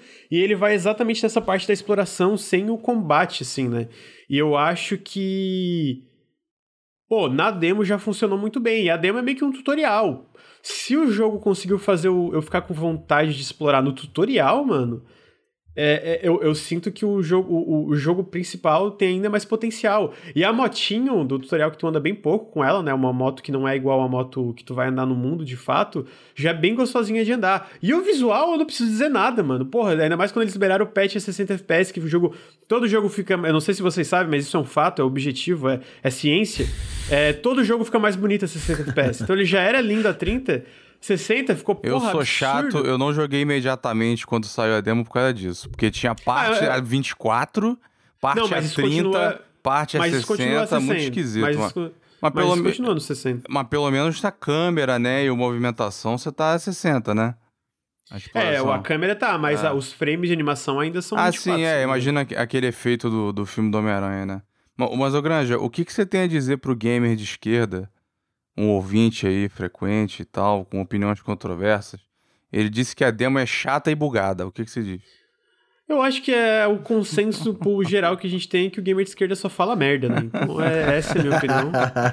Você já viram algum? Você já viram em relação a videogames? Você já viram sequer uma opinião boa do gamer de esquerda? Porque eu nunca vi, mano. Nunca vi. Tadinho, ele não tá nem aí pra se defender. É... Eu achei que ele tivesse aí, mas... Enfim... É, então tá aí a minha opinião, mas o, o, o, o Sable, é, ele, falaram, né, sim, ele é inspirado em Moebius. Eu consigo entender em quem acha as animações estranhas, pessoalmente eu achei que funcionou muito bem, mas tipo, a parte do cenário, o design dos personagens, cara, porra, cara, porra, muito foda, puta que pariu. Tipo assim, eu, eu tava na expectativa com o jogo, mas era aquela expectativa um pouco mais... reservada, eu, tipo, eu queria testar, eu quero, mano, eu quero jogar pra ver, né? E aí eu joguei a demo e fiquei, caralho, mano, eu amei muito a demo, eu fiquei triste quando acabou a demo, eu fiquei, caralho, eu quero explorar mais esse mundo! E aí tu vê o trailer, os, lugar, os lugares que se mostram, tipo, uhum. Tem esses esqueletos de monstros gigantescos, tipo, o jogo não tem combate, né? Então eu imagino que não vai ter mais, tipo, a, a sensação de mistério, quanto, o, como ele faz tu querer explorar mais do mundo. Porra, eu amei, eu amei. Eu queria saber o Bruno... Ele daqui a pouco tá aí, não é? vinte e quatro de agosto, não é ele? Não, vinte e três de setembro. Ah, ele é setembro. O que que é em agosto? É Sable. Agosto, não sei, amigo, tem vários ah, jogos. É... Agosto é Psychonauts. Ah, é verdade. Ah, tô perdendo o que que você faz no jogo. Basicamente o tutorial era tu, tu com, pegando as peças de uma moto pra tu poder sair pra explorar, mas a ideia geral é que tu vai explorar esse mundo, aí tem meio que mini dungeons, entre aspas, e tu vai, eu pelo que tu vai poder dar mais upgrades na moto, mas a ideia é que tem uma narrativa onde tu vai descobrir meio que o pro, a, a, a, a coisas sobre a, a, é meio que uma jornada de autodescobrimento, basicamente. Então, é muito sobre isso, né? Eu, eu, eu não entendi... É o coming of age clássico, né? É, um coming of age. Então, tipo, não tem um objetivo no sentido de, ah, tu tem que salvar o mundo. Não, é muito uma jornada de autodescobrimento. E nisso tu vai conhecer vários personagens, tu vai explorar locais misteriosos, tu vai ter esses desafios de plataforma atrelados à estamina do personagem, tu vai ter, pelo que eu entendi, upgrades nessa moto. Então, a estrutura do jogo, a progressão tá relacionada a isso. Mas, Bruno, o que que tu achou da demo? Não sei se tu gostou que nem eu, pelo que eu vi, tu não, gostou, né? Eu achei maravilhoso também... O... Eu tô muito curioso pra ver como que essa exploração vai se expandir, porque ele tem muito esse... Aquela piada lá da Girlfriend Reviews, né? Hold up a minute. Né? Você tem vários pontos de interesse que você tá passando... Peraí, tem um barco ali quebrado, tem um negócio ali, tem uma torre ali. E algumas dessas áreas, imagino eu, vão ser inacessíveis, porque a demo você... Já tinha algumas na demo também. Que você libera uma habilidade de planar, né? Numa bolhazinha, assim, você pode planar infinitamente e alcançar lugares mais longes e tal, meio que por cima. Então eu imagino que vão ter mais habilidades dessas, então o, o mundo, conforme você vai explorando, ele vai se expandindo conforme você libera essas novas habilidades. E apesar de não ter combate, eu acho que isso, pra mim, pelo menos, já é o suficiente pra me manter preso e interessado em, em explorar e adentrar e conhecer cada vez mais esse mundo que visualmente tá fantástico, então eu já acho que aí já tem um ponto de... Né, eu quero muito conhecer o que, que tem nesse mundo. Uhum. É, eu, eu, eu acho que pra, pra além desse lance das habilidades, que eu, eu tô na dúvida como é que vai ser a progressão em relação a isso, eu acho que o que me conquistou ali na, no, no tutorial é o, meio que o level design, sabe? De tipo, uhum, de como uhum. tu vai escalando e como eles posicionam as plataformas pra, tipo, tu poder é, não só é, é, chegar... De, né, certas coisas só, só atinge depois de tu pegar a parte de planar, mas tu poder chegar de formas diferentes, né? Que o jogo dá essa liberdade de tu poder escalar e tentar descobrir formas criativas de atingir os objetivos, né? Então, tipo assim, eu eu, eu, eu, eu, eu, eu achei que tem mais substância do que eu pensei inicialmente por trailers. Eu achei que esse jogo seria um pouco mais estilo e narrativa versus substância mecânica, né? E, no, no, e na demo eu vi uma, muita coisa mecânica mesmo, uhum. muita coisa de exploração, muito level design ali, de tu ter que pensar, pô, como é que eu vou chegar lá em cima e coisa assim. Então, eu tô muito curioso de fato como isso vai expandir pro, pro, pro, pro jogo completo, mas a minha impressão inicial foi excelente. Comentaram de bugs, né, o gamer, e de fato ele tá bugado, ele tá bugado na, na demo, ele, tá, ele tem bastantes bugzinhos, eles ainda tem um tempo, acho que são... Três meses, aí até o jogo sair, eu acho que dá pra arrumar bastante coisa. Mas eu sinto que os bugs que tiveram ali não, não me incomodaram, tá ligado? Pelo menos no meu caso, na minha jogatina, foi coisa meio tipo... Ah, às vezes tem clipping do personagem, entrar um pedaço dele no negócio, ou um pulo não funcionar direito. Mas o conjunto, a parada geral, tava tão legal que eu meio que... Sabe, eu relevei os bugs, eu fiquei... Ah, mano, tá bom, dei, tá, tô suave com esses bugs aqui. Então... É... Eu, eu, foi uma, uma coisa muito... Sei lá, eu gostei muito. Gostei muito, quero muito o jogo completo. Eu, eu, eu demorei uma hora, uma hora e meia pra zerar a demo. é, perguntaram da duração. Mas, meu Deus, eu tinha voltado pra mim depois do Luir, né? O Luir tinha falado do... Até esqueci o nome do jogo, do Usurper. Eu, eu falei do Renan e do Usurper. Foi tu, agora... Agora é o Bruno. o Bruno Tessaro. Opa! E não seria o Bruno Tessaro se não trouxesse uns joguinhos de terror feio, né, Lucas? Eu gosto. Vai, qual jogo? Eu tenho dois, tenho dois. Um rapidão, que é o They Are Here, que acho que você viu jogando a demo, que é um... É muito bonito, por sinal, não é um terror feio. Que é... Se passa numa fazenda... E uma família que supostamente teve a filha ou algum, alguns outros membros da família abduzidos pelos Greys. É uma história bem clássica, assim, os ETzão, aqueles ETzão do, daquelas fake news bizarras do Fantástico, assim, aqueles ETzão dos sinais. Então, é esses ETzão clássicos que eu tenho um pavor absurdo, eu tenho trauma dessas porra. Então, a demo eu já me caguei inteiro e foi Sério uma mesmo? experiência, experiência muito feliz, que eu adoro me cagar com um joguinho de terror. Então, tem potencial aí pra ter pelo menos uns, uns sustinhos legais. E, apesar de não ser muito profundo, não vejo muito jogo de terror com esses E T clássicos, não. Assim que... Não, é, mas, realmente. Mas tu, tu bola com esse E T clássico mesmo? Ou tu, tu tava Pô, zoando? terrível, terrível. Desde, ah. desde Arquivo X, assim. Eu tenho ah, um trauma. Faz sentido. E o, o outro, que é um pouco mais mecânico e interessante, que é o The Mortuary Assistant, o assistente de mortuário. Muito bizarro esse jogo. Você é o assistente de mortuário, obviamente, e, e a demo se passa ali num... Você tem que meio que fazer o, todo o procedimento padrão, né, do, do, do, do cadáver ali. Então, você chega, você tem uma lista de tarefas, você tem que arrumar, colocar luvinha, máscara, casaquinho, arrumar as fórmulas e tal, e, e separar bisturi, tal, tal, tal, pra você fazer incisão, né, e tem toda essa parada. Eu acho que pelo menos parece ter uma pesquisa a fundo, assim, sobre como funciona essa parte. Só que o interessante, obviamente, a gente não quer, né, só fazer isso, a gente quer também tomar susto, é que eu tava ali de boa, preparando ali, tudo bem, aí o cadáver abriu os olhos e começou a falar um monte de coisa, uma língua estranha, caralho, que porra é essa? E aí... Uh, a luz apagou, a luz apagou e uma porta trancada abriu, daí eu dei Alt F quatro e não sei mais o que acontece. Porque... Cara, é muito foda, o clima, o clima é muito bom e você tá meio que preso sozinho numa sala e começa a acontecer umas coisas Ui, estranhas, é muito, fica... é muito, é muito filme de terror, aquele, aquela parte que tu, tu se caga é. inteiro, tá ligado? Então, tipo, pô, adorei, eu já adorei ali, então eu já tô, já tô ligadão nesse jogo aí, que tem muita coisa interessante. Ele é feinho, meio clunky, mas... Pô, é uma, uma premissa diferente. Eu gostei. D L T F quatro, é. Amei. É isso. D L T F quatro, dez barra dez. Amei. Oh, desse jogo de terror eu não joguei, mas tem um jogo que eu achei bem interessante também, que é o... Não sei se vocês chegaram a ver, é o Tormented Souls. É, que ele é bem na vibe de, tipo... Uma parada, tipo, meio... Sei lá... Jogos clássicos de terror da, da época do P S um, sabe? Vou até botar o trailer. Eu tô com ele baixado. Ah, eu achei... Testar. Terrível a personagem principal. Porque que eu não, lembra? não lembro. Ela começa pelada, e ela tem uns ah, peitão, ah, roupinha de, de menininha japonesa. Eu fiquei, ixi, mano. É, não sabia.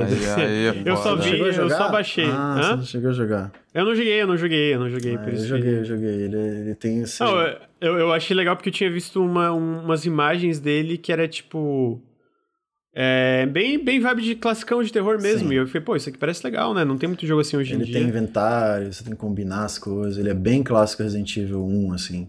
É, que, e, cara, é bem feito o jogo, que... né? É bonito é. e tal, tipo... Só a que eu não protagonista que me tirou. É, foi, foi uma decepção quando eu abri a demo. Como é que era o nome daquele de terror estilo Resident Evil, sci-fi que teve da E três? Era... Signalis. Signalis, esse tá parecendo pô, muito parece, bom. Cara... Pô, cara, eu, tava, eu tava torcendo pra uma demo dele.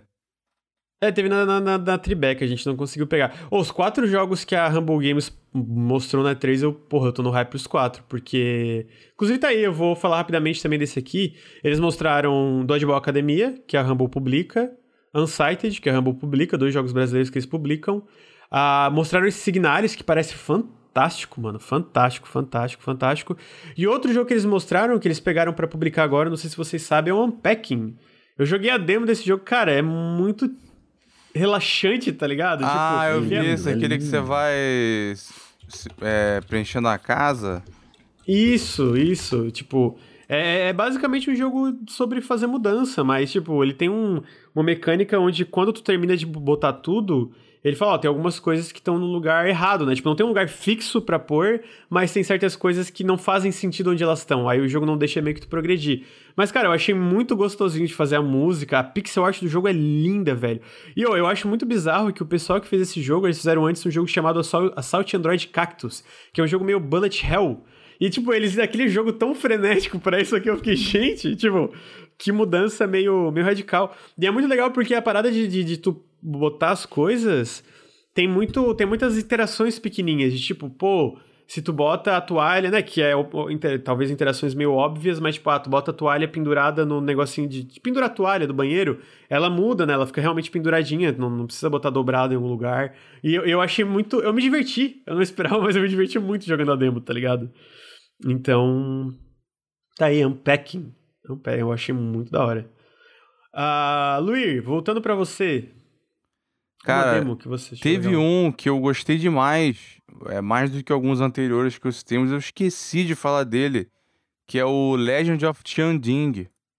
Ah, esse aí a gente jogou. Porra, cara, legal pra caralho, muito mano. maneiro. Muito maneiro, muito bonito, muito gostoso de jogar, tá? Eu fiquei... Eu já tinha achado estiloso no trailer. Eu falei, mas vamos ver jogando, né? Eu não, não sabia que ia ter a demo dele, baixei e gostei muito, cara. Gostei muito, assim. É, pra quem não viu, ele é um jogo situado em Taiwan. Parece ser feito por gente de Taiwan, né? Mostra no começo que tem um apoio à universidade lá de Taiwan, tem um negócio desse. A parada é, mostra um período em que o, é, a região era colonizada pelo Japão e existe um herói que luta contra os colonizadores. E no, na demo você tem um arqui-rival, sei lá, um inimigo, que é um cara, um, um, um, um patrão que vende coisa falsa e fode com a galera na região. E ele é pela saco dos japoneses que estão, do, do Império Japonês. E aí você aparece ali, né? Primeiro ele, os, tem uns N P Cs comentando sobre o Tianding, que ele desapareceu, aí tu aparece assim. É bem um estilo... É meio desenho, arte, meio agá quê também. É, e aí, cara, eu, eu gostei muito. Eu queria ter... Porque se você seguir certos caminhos, você chega no fim mais cedo. Eu queria ter explorado mais ali.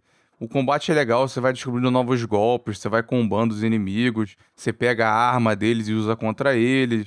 Cara, eu achei muito divertido um, um design... O combate é muito legal, cara. Ficou muito, é muito legal, muito visual... Pô, é muito maneiro. Eu quero muito jogar o jogo full desse. E tem essa carinha agá quê, né? Com é, bem agá quê, o, o jeito, a, a apresentação, né? É, esse, tam, eu acho que ainda tá com a demo. É, tá com a demo no Steam. Só que não tá com aquele botão verde. Você tem que botar ali do lado download demo, o botãozinho azul mesmo. Ainda uhum. tem lá. Perguntaram, é The Legend of Tianjin. Eu botei o, o link no chat. É, provavelmente no, no feed eu devo separar os jogos que a gente comentou e botar os links dos jogos. Vou tentar, não prometo nada.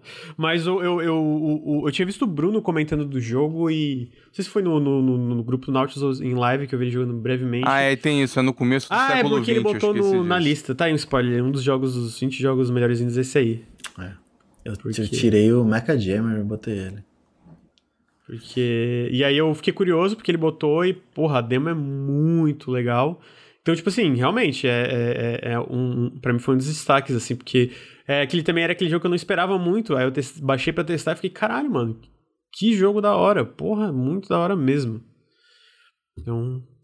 Eu te cortei, Luiz, não sei se você tava falando de mais algum, mais algum... Não, não, eu só tava falando que eu esqueci de comentar, que é no começo do século vinte, né, pra... Porque... É... É, é, é um jogo de época, né? Então... É, mas é muito legal. O, e cê, tá passando aí na tela, né? A, a apresentação, os cortes, estilo bem agá quê, assim. Os quadros. Aí você vai descobrindo golpes e habilidades que mudam a exploração. É, é muito maneiro. Eu quero muito ver o full. É, realmente eu, eu, eu achei fantástico também. Ah, eu acho que eu tinha falado um. Eu vou... É, eu vou falar de um que a galera do chat tava falando, comentando várias vezes que eu joguei. Um, eu não joguei a demo inteira, porque tem alguns jogos que eu testei só um pouco pra não. É, pra dar tempo, né? De, de testar tudo que eu queria. Que foi o Death Trash. Ah, eu queria muito ter jogado esse. É maneiro? Eu não sei. Cara, eu, eu joguei tipo meia hora e eu achei muito legal. Tipo, eu acho que a minha, minha a maior coisa que, a maior coisa que eu estranhei foi o combate, por ser em tempo real. Eu não sei porque eu esperava algo em turno. Mas, tipo assim, a ambientação é muito doida, assim, é muito bizarro. Essa parada é, é muito, tipo, carne ao teu redor. E eu achei legal que no começo tem aquela parada bem de C R P G mesmo, onde tu bota, tu aloca item, é, é, pontos pra, pra certos negócios, tipo, ah, empatia, é, é, parada de, tipo, é, é, força, é, stealth, esse tipo de coisa bem, bem C R P G clássico que vai alterar muito como vai ser o teu personagem, sabe? Então eu achei legal e, tipo, isso já no começo já influenciou, que tu vai conversar com uma personagem e falar, ah, você tem um número X de empatia, tu pode ter uma opção a mais de diálogo. E, e a pixel art, cara, é muito caprichado a estética do jogo, os efeitos sonoros e tal. Ele é um jogo muito impressionante pra mim visualmente, assim, o... o os cenários, a movimentação, etcétera. E eu sinto que a, a estética em si, tipo, a ambientação é uma parada bem diferente, né? Sei lá, sabe o que me lembra um pouco? Me lembra um pouco capa de álbum de metal, de música metal retrô, assim, tá ligado? É, e eu acho que isso, pra, pra vibe que o jogo quer passar, é uma, é uma, uma coisa positiva, porque eu, eu achei muito interessante. Ele vai sair, se eu não me engano...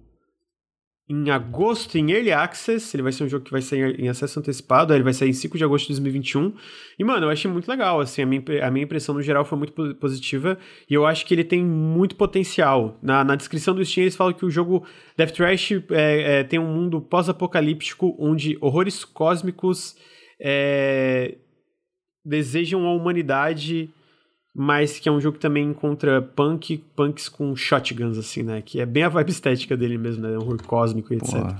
Felizmente então, tipo, tá disponível ainda a demo. É, tá disponível. E, cara, eu, eu recomendo... É, não, não tem nada procedural, pelo que eu entendi. É um mundo criado à mão. Tu cria um personagem, é um mundo criado à mão. E... E é isso, cara. É um jogo de mundo aberto, single player, de R P G. E eu joguei muito pouco, né? Então não tenho tantas impressões, mas, tipo, a minha impressão... Tipo, inicial foi muito positiva e que eu quero explorar mais esse mundo, que eu acho essencial para um jogo é, é, R P G, né? Um jogo R P G tem que deixar que tu queira, tem que te instigar a explorar o mundo, e eu acho que ele fez isso, entendeu? Então, aí, esse é Death Trash. Tem co-op também, co-op local. Caraca, não sabia não. É, alguém pode entrar e jogar contigo. Uh, nenhum de vocês dois jogou Death Trash, né? Não, eu, eu baixei a demo agora. Garanti logo antes que tirem. É, mas, mas o combate em tempo real eu achei um pouco estranho. Eu tenho que jogar mais pra ter uma opção mais definida. Mas, assim, de, de primeiro eu pensei, putz, eu acho que eu preferia que o combate fosse em turno. Tá ligado? Tipo, nessa vibe. Mas talvez jogando mais eu me acostume mais com ele. Bruno! Uma demo que você achou legal, meu amigo? É, eu tenho mixed feelings sobre essa demo, mas eu acho que a construção é até interessante, que vale a pena, que é o White Shadows. Ah, eu joguei um pouquinho, é... bugou tudo, eu dei Alt F quatro. Pois é, ele tá bem problemáticozinho, assim, de, né, tecnicamente falando. Ele é sobre um, uma corvinha, uma, uma criança corvo, né, que vive nesse mundo supostamente tomado por uma pandemia que veio justamente dos pássaros. Então ela tá fugindo desse mundo, e ele é muito parecido com Limbo, Inside, assim, né? Plataforminha, você vai meio linearzão, né? Narrativo. E a construção do mundo é muito interessante, o personagem é muito interessante também, então eu fiquei muito curioso para saber mais sobre esse mundo.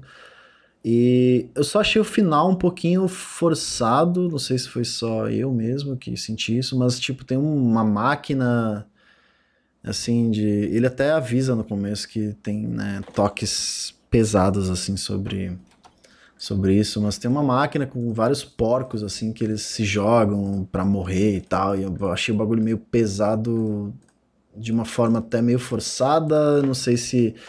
Eles podem perder muita mão nisso pra tentar impactar, saca? Eu fiquei meio com um pouco de medo disso, além de ter, dos bugzinhos. Mas tirando esse, esses pé atrás, assim, eu acho que o jogo é bem bonito, é bem interessante, e, e... a gente sabe, né, que Inside e Limbo são jogos extremamente polidos e jogos que demoram muito para serem produzidos. Então, ver mais um tentando isso talvez seja, né, interessante de ver. Talvez um projeto até menor, né? Talvez funcione não sendo tão polido e tão bem feito, mas que tiver alguma coisa interessante para entregar, ele possa ser, né? Visualmente ele é muito interessante, ele é muito bonitinho. É, a estética dele é bem legal, mas o eu, nossa, quando eu fui jogar, meu caso bugou muito, assim, daí eu fiquei puto de Alt F quatro.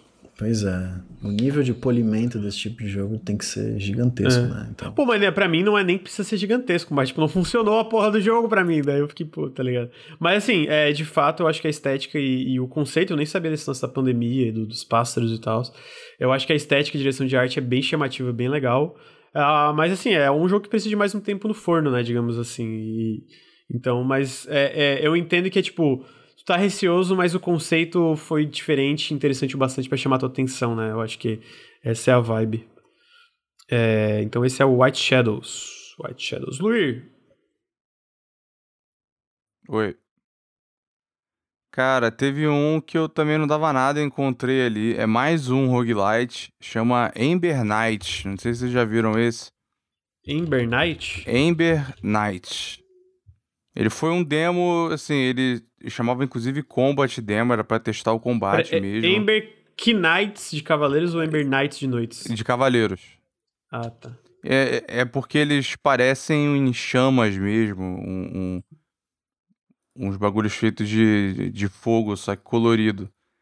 E ele tem a geração procedural lá e tal, mas assim, varia... Ele lembra um pouco, assim... É difícil dizer o, o, o que exatamente ele lembra, porque às vezes essas comparações ficam meio fora. Ele é um Zeldinha com Wizard of Legend, sabe? Algo assim. E ele... O combate é divertido. Eu gostei bastante da demo, só que o, o último chefe é, é muito cretino pro que você tem na demo. Eu fiquei, fiquei... joguei bastante até a demo tentando derrotar, mas... É, serviu pra ver que o combate maneiro. O que eu gostei é que ele vai ter co-op local e online pra quatro. E você tem várias habilidades muito diferentes e tal. E o combate dá pra ficar muito caótico. Eu acho que com quatro pessoas... pode ficar bem divertido. Eu não conheci o estúdio, é... não fazia ideia dele, achei por acaso lá e eu achei bem legal o jogo. Tá aí, então esse, aí não... esse eu realmente não tinha visto nada. É, ele Mas é bem charmosinho, eu achei, eu achei o visual, visual bem charmosinho. É, ele tem dele. charme e, e, e as habilidades realmente fazem um diferencial, só que você encontra aleatoriamente, assim, e tal. Assim, ele não é um super... É... expoente em termos de identidade ou diferença mecânica, mas é, o que ele faz, ele faz de forma divertida. Eu gostei. Então, em, em, eu acho que o co-op é o grande... Acho que é o grande buff do jogo, né? O grande lance que seria, deixaria ele mais legal. E não sei se você vai perguntar de, de mais jogos, mas vou acrescentar mais um. Seria o Severed Steel, que é o F P S. Você chegou a ver isso? Eu... Joguei, eu não, eu não gostei tanto da demo, eu não sei porquê, eu acho que eu não tô na vibe de um jogo. Porque, tipo, ele é bem feito, eu só não tava na vibe, tá ligado? Uhum. Tipo, eu tava, tipo, ah, não, não tô na, é, na vibe de um jogo desse, desse estilo. F P S de, de deslizando, correndo na parede, bullet time, pô, pra mim, tô dentro. É, eu achei... Eu achei que faltam algumas coisas, eu acho que o, o chute... Deve, ou então alguma porrada melee deveria ser mais forte, ter mais algum impacto. Só pela diversão mesmo, igual é no... É, tipo Dark Messiah, que o chute é forte pra caralho, chega a ser cômico. Não precisa chegar a tanto, mas ser um pouco mais forte. E ele... Ele tem... É um jogo que... É um estilo que falta, né? Tipo, tem muito boomer shooter saindo agora, né? Tem muito jogo... Muito F P S interessante, mas com essas coisas de... seja estiloso e tal, ele não, não, não tem tanto, né? Me lembra um, um, jogo, um jogo que não é muito bom, mas que eu me diverti na época, que era o... Não sei se vocês jogaram, Stranglehold, lembra desse? Que era do... Eu que tinha lembro, um eu nunca joguei. Do, do John Woo e tinha o Chow Yun-Fat. Aquele é em terceira pessoa, ele é mais Max Payne. Mas foi, foi a última vez que eu me lembro de jogar um jogo com... com isso aí, fora, né, o Vanquish, mas pra mim o Vanquish é um caso à parte, aquilo ali é, é fantástico e de um, um, um jeitão próprio. Uhum. Então tá aí. Como é que é o nome? Steel? Steel... Severed Steel. Severed Steel, tá certo. Ah. Tá com ele aberto aqui. É, eu vou trazer minhas duas últimas demos e aí eu vou passar pro Bruno e aí a gente encerra. Eu vou trazer... A primeira demo, cara, é fantástico. Cara, fantástico, fantástico. É Toem. T O E M. Toem. É um jogo de aventura e fotos. E ele é basicamente um jogo visto de cima pra baixo, assim. Na verdade, meio que talvez tu controla um pouco a câmera. A preto e branco, onde tu controla um personagem que está indo em busca do evento mágico chamado como Toem. E ele, assim, pra eu tentar explicar, ele me lembrou um pouco um Collectathon, no sentido, tipo assim, então o objetivo é tirar fotos, mas o jogo vai te dar várias, é, vários desafios, desafios opcionais ou outras coisas, pra tirar essas fotos e progredir. Pra, pra progredir de área, tu tem que conseguir, basicamente, uns adesivos, cada área tu consegue esses adesivos ajudando as pessoas, tipo, tem uma pessoa que vai falar, cara, eu perdi a minha meia, eu preciso te ajudar a achar a minha meia, aí tu vai fazer várias coisas pra achar essa meia. A outro vai ser tipo, ah, aqui tá um desafio de fotos, eu preciso tirar uma foto do, desse, dessas três coisas, tem que tirar a foto das três coisas, elas estão meio escondidas. Tem um cara que ele tá num hotel, ele tá dormindo, ele fala assim, ah, eu preciso tirar uma foto do hotel pra gente divulgar, porque a gente precisa de novo material pra divulgar. E aí tu vai fora do hotel, tu tira uma foto, daí ele fala, não, isso aí tá muito close, eu preciso tirar uma foto maior. E aí tu vai dar toda uma volta e tu acha um pico da, ao redor desse hotel que tu consegue apontar a câmera e aí vai aparecer o hotel inteiro, assim, num take bem diferente. Então, tipo assim, todos os desafios de tirar as fotos são muito legais, porque eles são muito criativos na forma que eles fazem tu tirar as fotos. Mas, pra além disso, os personagens desse jogo são fantásticos, cara. Eles são, tipo... eles são, os diálogos são muito divertidos, é muito gostosinho. A, a, a estética do jogo, ela é preto e branco, mas, cara, é um preto e branco muito legal, o design dos personagens. Então, tipo assim... Mano, eu amei esse jogo. Foi uma das minhas demos favoritas do Steam Games Festival e é um dos meus jogos mais esperados. Ele tem ferramentas, né? Tipo, tu tem a tua a câmera normal, mas tu também pode pôr, tipo, um, um apoio de câmera e aí usar o botão de tirar foto e a câmera vai estar tá em algum lugar, sabe? Vai estar, tá, tipo, ah, eu quero tirar uma foto lá na P Q P e aí tu bota o, o apoio e vai correndo pra lá e aí tu consegue tirar uma foto tua do lado de um monstro, sei lá, alguma coisa assim. Então, tipo, é muito... criativo, a forma como ele faz tu usar essa câmera é muito criativo. O nome do jogo é Toem, T O E M, Toem. E ele não tem data de lançamento, fora dois mil e vinte e um, mas foi uma das minhas demos favoritas do Steam. Eu não sei se está disponível ainda, vou até olhar aqui para vocês. Ele ainda está disponível para jogar, não sei se está disponível para baixar, mas, mano, eu amei muito a demo desse jogo. E eu quero muito a versão completa. Tu chegou, tu viu a Raquel jogando, né, Bruno? Ela ficou presa nesse jogo, uma hora. A demo tá liberada ainda, a demo tá liberada. Muito fantástico também, é muito, tudo é muito fofo, tudo é muito maravilhoso. É um wholesome games, né? É, é um wholesome games. É. A definição de wholesome games é isso aí. É, e, e, e eu sinto que a, a forma, tipo, que tu dá o zoom, sabe? Tipo, a forma que a câmera, tipo, porque ele é um jogo top-down e tu pensa, ah, vou tirar foto e ficar mais... Dá pra tirar umas fotos muito carismáticas, muito legalzinha. É, as ferramentas que o jogo te dá, tipo... É meio limitado, mas ao mesmo tempo é um, é um limitado que te dá várias possibilidades, né? Tipo, é um, é um limitado pra tu não se sentir sobrecarregado, assim, com, com, com possibilidades, digamos assim. Então, tô bem feliz com a existência desse jogo, mano. Porque eu já tinha visto uns trailers, mas a demo me surpreendeu muito positivamente. Eu me diverti muito jogando, cara. Então, Toem. E a outra demo que eu ia citar... Só um parênteses, grande. Esse jogo aí me lembrou um... Chicory, que eu tô jogando, eu tô gostando muito. É, é o Zeldinha. Ele teve, entre aspas, Shadow Drop na E três e ele não, não atraiu tanta atenção assim, mas, cara, é muito legal o jogo. Ele é um dos jogos mais bem avaliados do ano até agora, o Chicory. É, eu, eu recomendo. Ele é um Zeldinha, assim, meio mais quebra-cabeça. Ele tem um pouquinho de combate, mas se explicar, eu acho que, sei lá, talvez seja um spoiler, mas ele... Ele é preto e branco por outro motivo, né? Acontece um evento que o mundo perde a cor.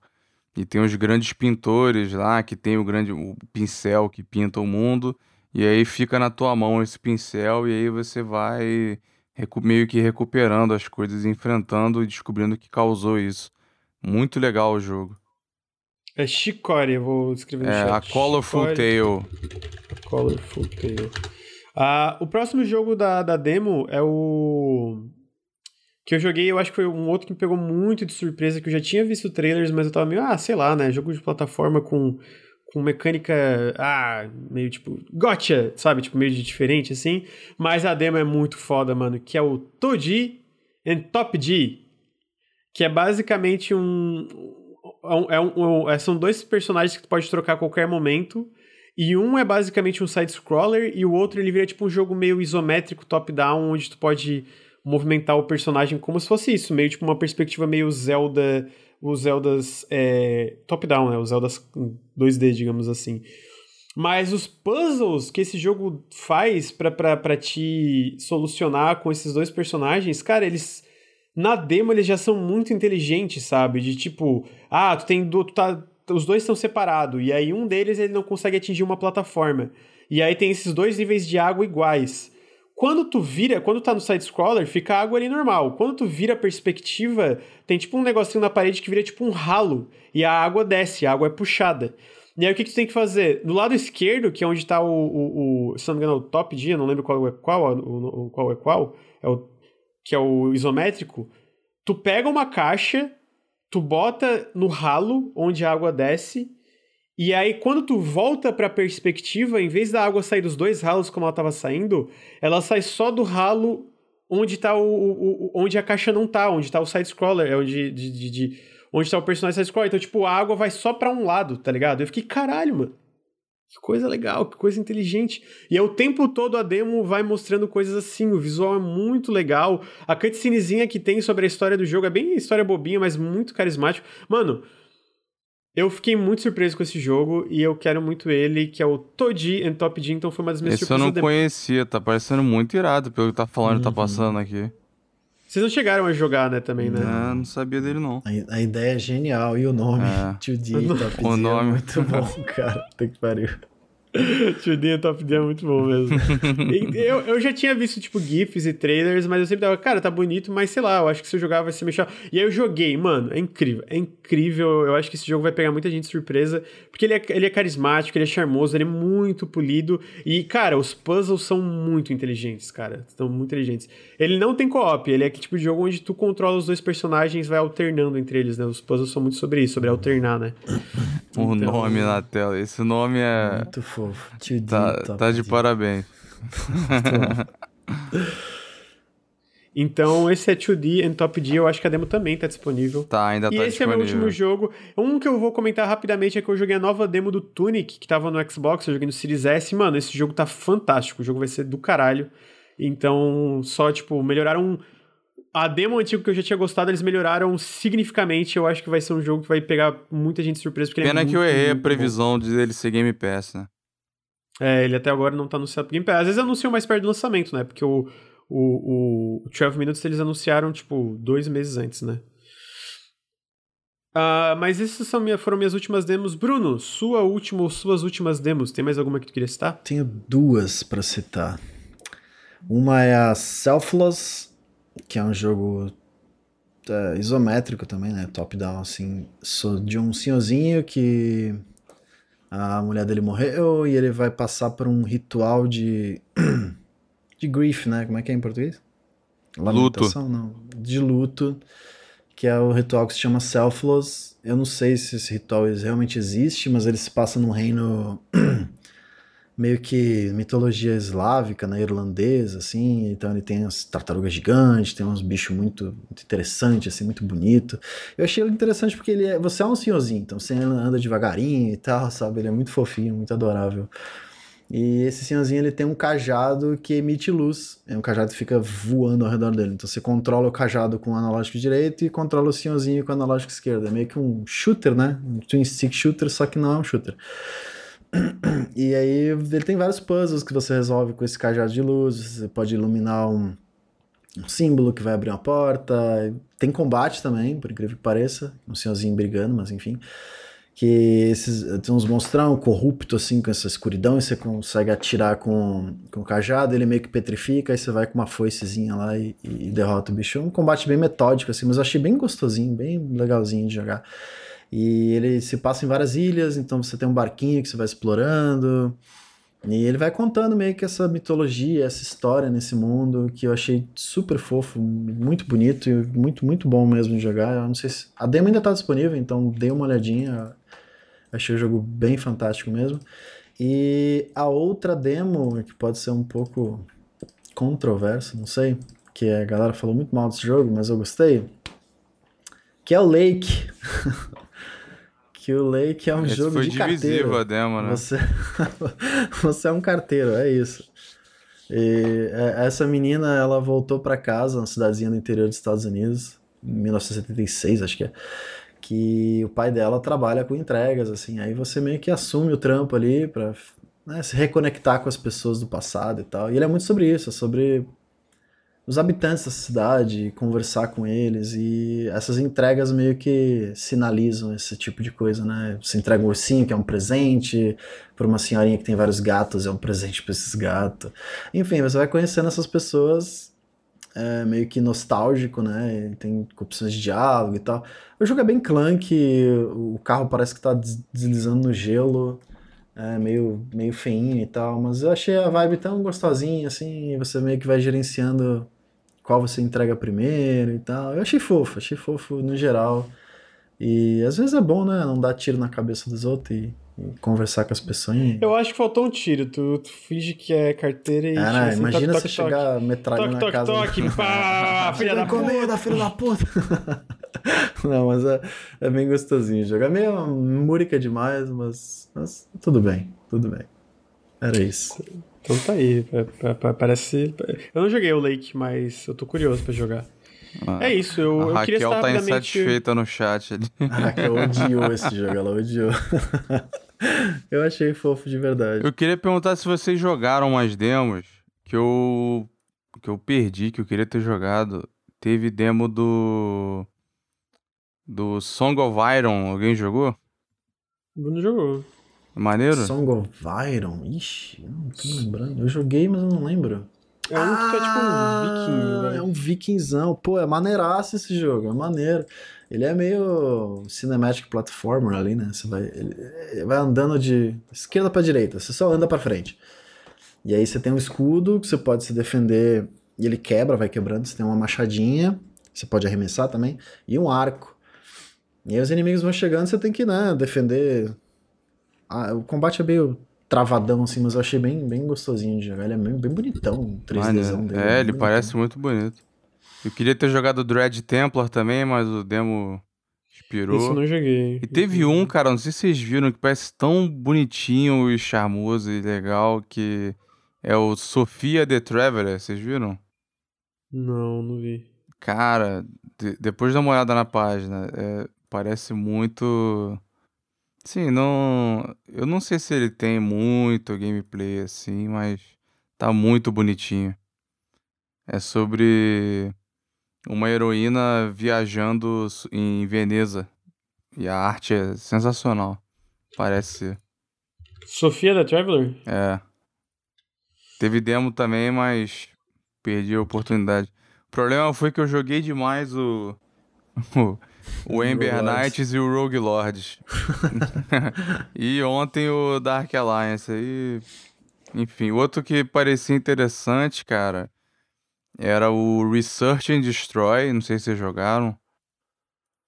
Esse parece legal. Não, São de, um, de uns cientistas é, indo atrás de hordas de monstros. E o... Tinha também o... War Tales. Esse parece ah, legal. Ah, o War Tales eu também não joguei, mas esse tá pra jogar ainda, tá esse baixado. Esse ainda dá, é, tá aqui podendo jogar. O Terra New eu tenho baixado, quero jogar também. Oh, o Terra New é fantástico, esqueci de comentar, mas é do caralho. Porra, é, é, é maneiro mesmo, legal. Esse aí tá Porra, aqui. É muito, muito, muito legal. O Dungeoneers eu quero testar também, ainda tá valendo a demo. O Wolfstride a gente tava testando a demo agora, tá disponível ainda. Tem, tem alguns ainda. Tem bastante jogo ainda com demo. Tem, tem bastante. Então, é isso. O Wolfstride eu, eu não tenho tanta opinião porque eu só consegui fazer um combate, mas achei muito estiloso. É brasileiro também, tá sendo publicado pela Raw Fury, feito pela Ota Studio. Eu achei bem, muito, muito, muito estiloso mesmo. E o, e o protagonista é, é total Tengen Toppa Gurren Lagann. Eu tô com muita fome, Edmar Lomba, eu tô com muita fome. É... Mas pra isso eu também vou citar o The Always Run, eu achei bem legal, ele tem uma vibe meio cinemática plataforma, ele tem um combate legalzinho também. Mas fora isso, é, é isso, né, gente? A gente não vai conseguir, obviamente, falar todas as demos, senão a gente nunca ia terminar esse podcast, porque foram setecentas demos, né? Mas teve muita coisa legal e, sinceramente, é o que eu disse. Tipo, esses eventos estão se tornando eventos muito esperados por mim durante o ano, porque... Sempre, eu sempre descubro muita coisa legal, coisa que eu nem... Esses eventos ideia. são Ah, eu vou citar mais um, eu vou citar mais um, só mais um. Norco, publicado também pela Devolver. Hum, incrível. Ele é tipo um, um point and click old school, no sentido de ser meio... Ele é meio que em primeira pessoa, né? Tu vai se movimentando, vai explorando e...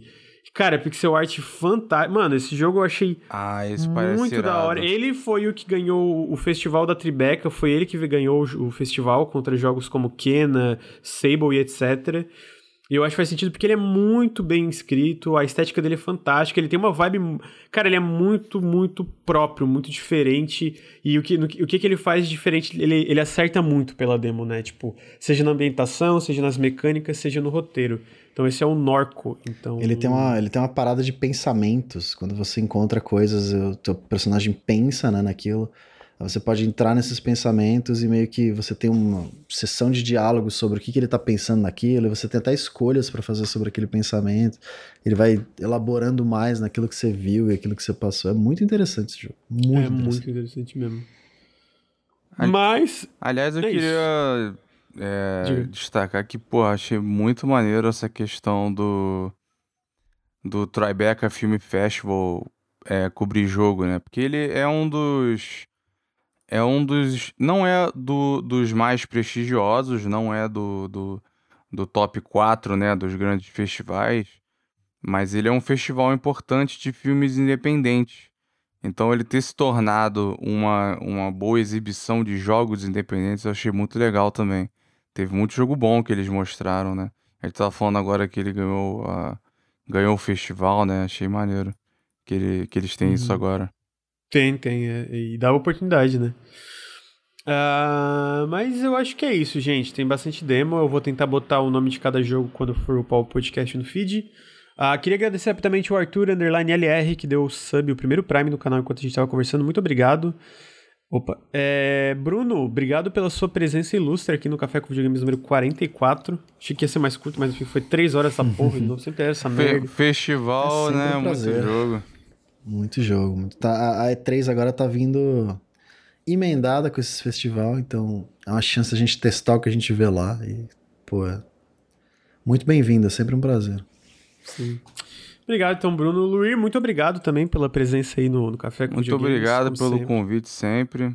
É, essa imagem aí que, que tá na tela é da Rabbit Heart. Ela é uma apoiadora do canal. Manda muito, sigam ela aí. Tem no Twitter, no Instagram. No Instagram. Eu queria trazer umas notícias. Pode? Rápido, eu tava vendo agora fome. rápido. A E A comprou um estúdio de jogo mobile agora por um vírgula quatro bilhão.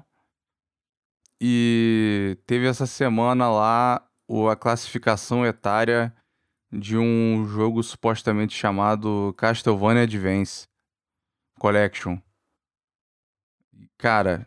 Se for a coleção dos três de Game Boy Advance, meu Deus. Sério, vai, vai ser muito foda. Porque os três são excelentes. Inclusive, pra, dos que eu joguei, o meu favorito tá ali, que é o Area of Sorrow. Então, que seja verdade. Tomara, tomara que seja verdade. O... Inclusive, esse estúdio que a E A comprou era da Warner, né? Então... É, já tá começando aí, né? É... Sim. O... Mas é isso, também teve os jogos Game Pass até o final do mês, eles anunciaram. Vai... Inclusive eles vão adicionar Iron, Bur... uh, Iron Harvest, finalmente vou poder jogar, e vão adicionar Bug Fables, que eu quase comprei recentemente, mas agora vai estar no Game Pass, então eu vou jogar ri é... Vou poder jogar esses joguinhos aí no Game Pass e economizar. Uh, mas é isso, gente. Muito obrigado aí pela presença. Queria lembrar que o Nautilus é financiado coletivamente. Se vocês gostaram do podcast, se vocês gostam do nosso trabalho, considerem apoiar em apoia.se barra Nautilus ou picpay.me barra canal Nautilus. Faz muita diferença, muita diferença. E pra... spoilers, a gente sort... tá sorteando jogo, jogo grande, jogo chique para apoiadores de certos tiers que tá ali. Por exemplo, esse mês vai ser Scarlet Nexus, a versão Deluxe, e Resident Evil Village. Mês que vem, who knows? É... E também tem o wallpaper bonito do Bruno e newsletter engraçada do Henrique Antero. E outras coisinhas. Mas, então, considerem apoiar o, o Nautilus. Considerem dar sub. Se você está ouvindo no feed, vem em twitch.tv barra Nautilus. Link, dá um sub. Todo sub também faz muita diferença. É por isso que a gente está conseguindo manter o Bruno full time aí. E todas as outras pessoas do Nautilus. Faz muita, muita diferença. Então, considerem dar subs. Uh, para além disso, se não puderem apoiar financeiramente, mandem o podcast pro amiguinho, pra amiguinha, mandem os vídeos. E eu acho que é isso. A gente tá aí quase trezentos, passamos quase trezentas e cinquenta pessoas na quarta, que não é um dia comum, e foi, um, foi uma pauta mais calma, né? Então, muito obrigado por todo mundo que compareceu para ver o bate-papo de joguinhos. E até semana que vem, no próximo Café com Videogames. Tchau, gente! Valeu, Valeu. Até mais!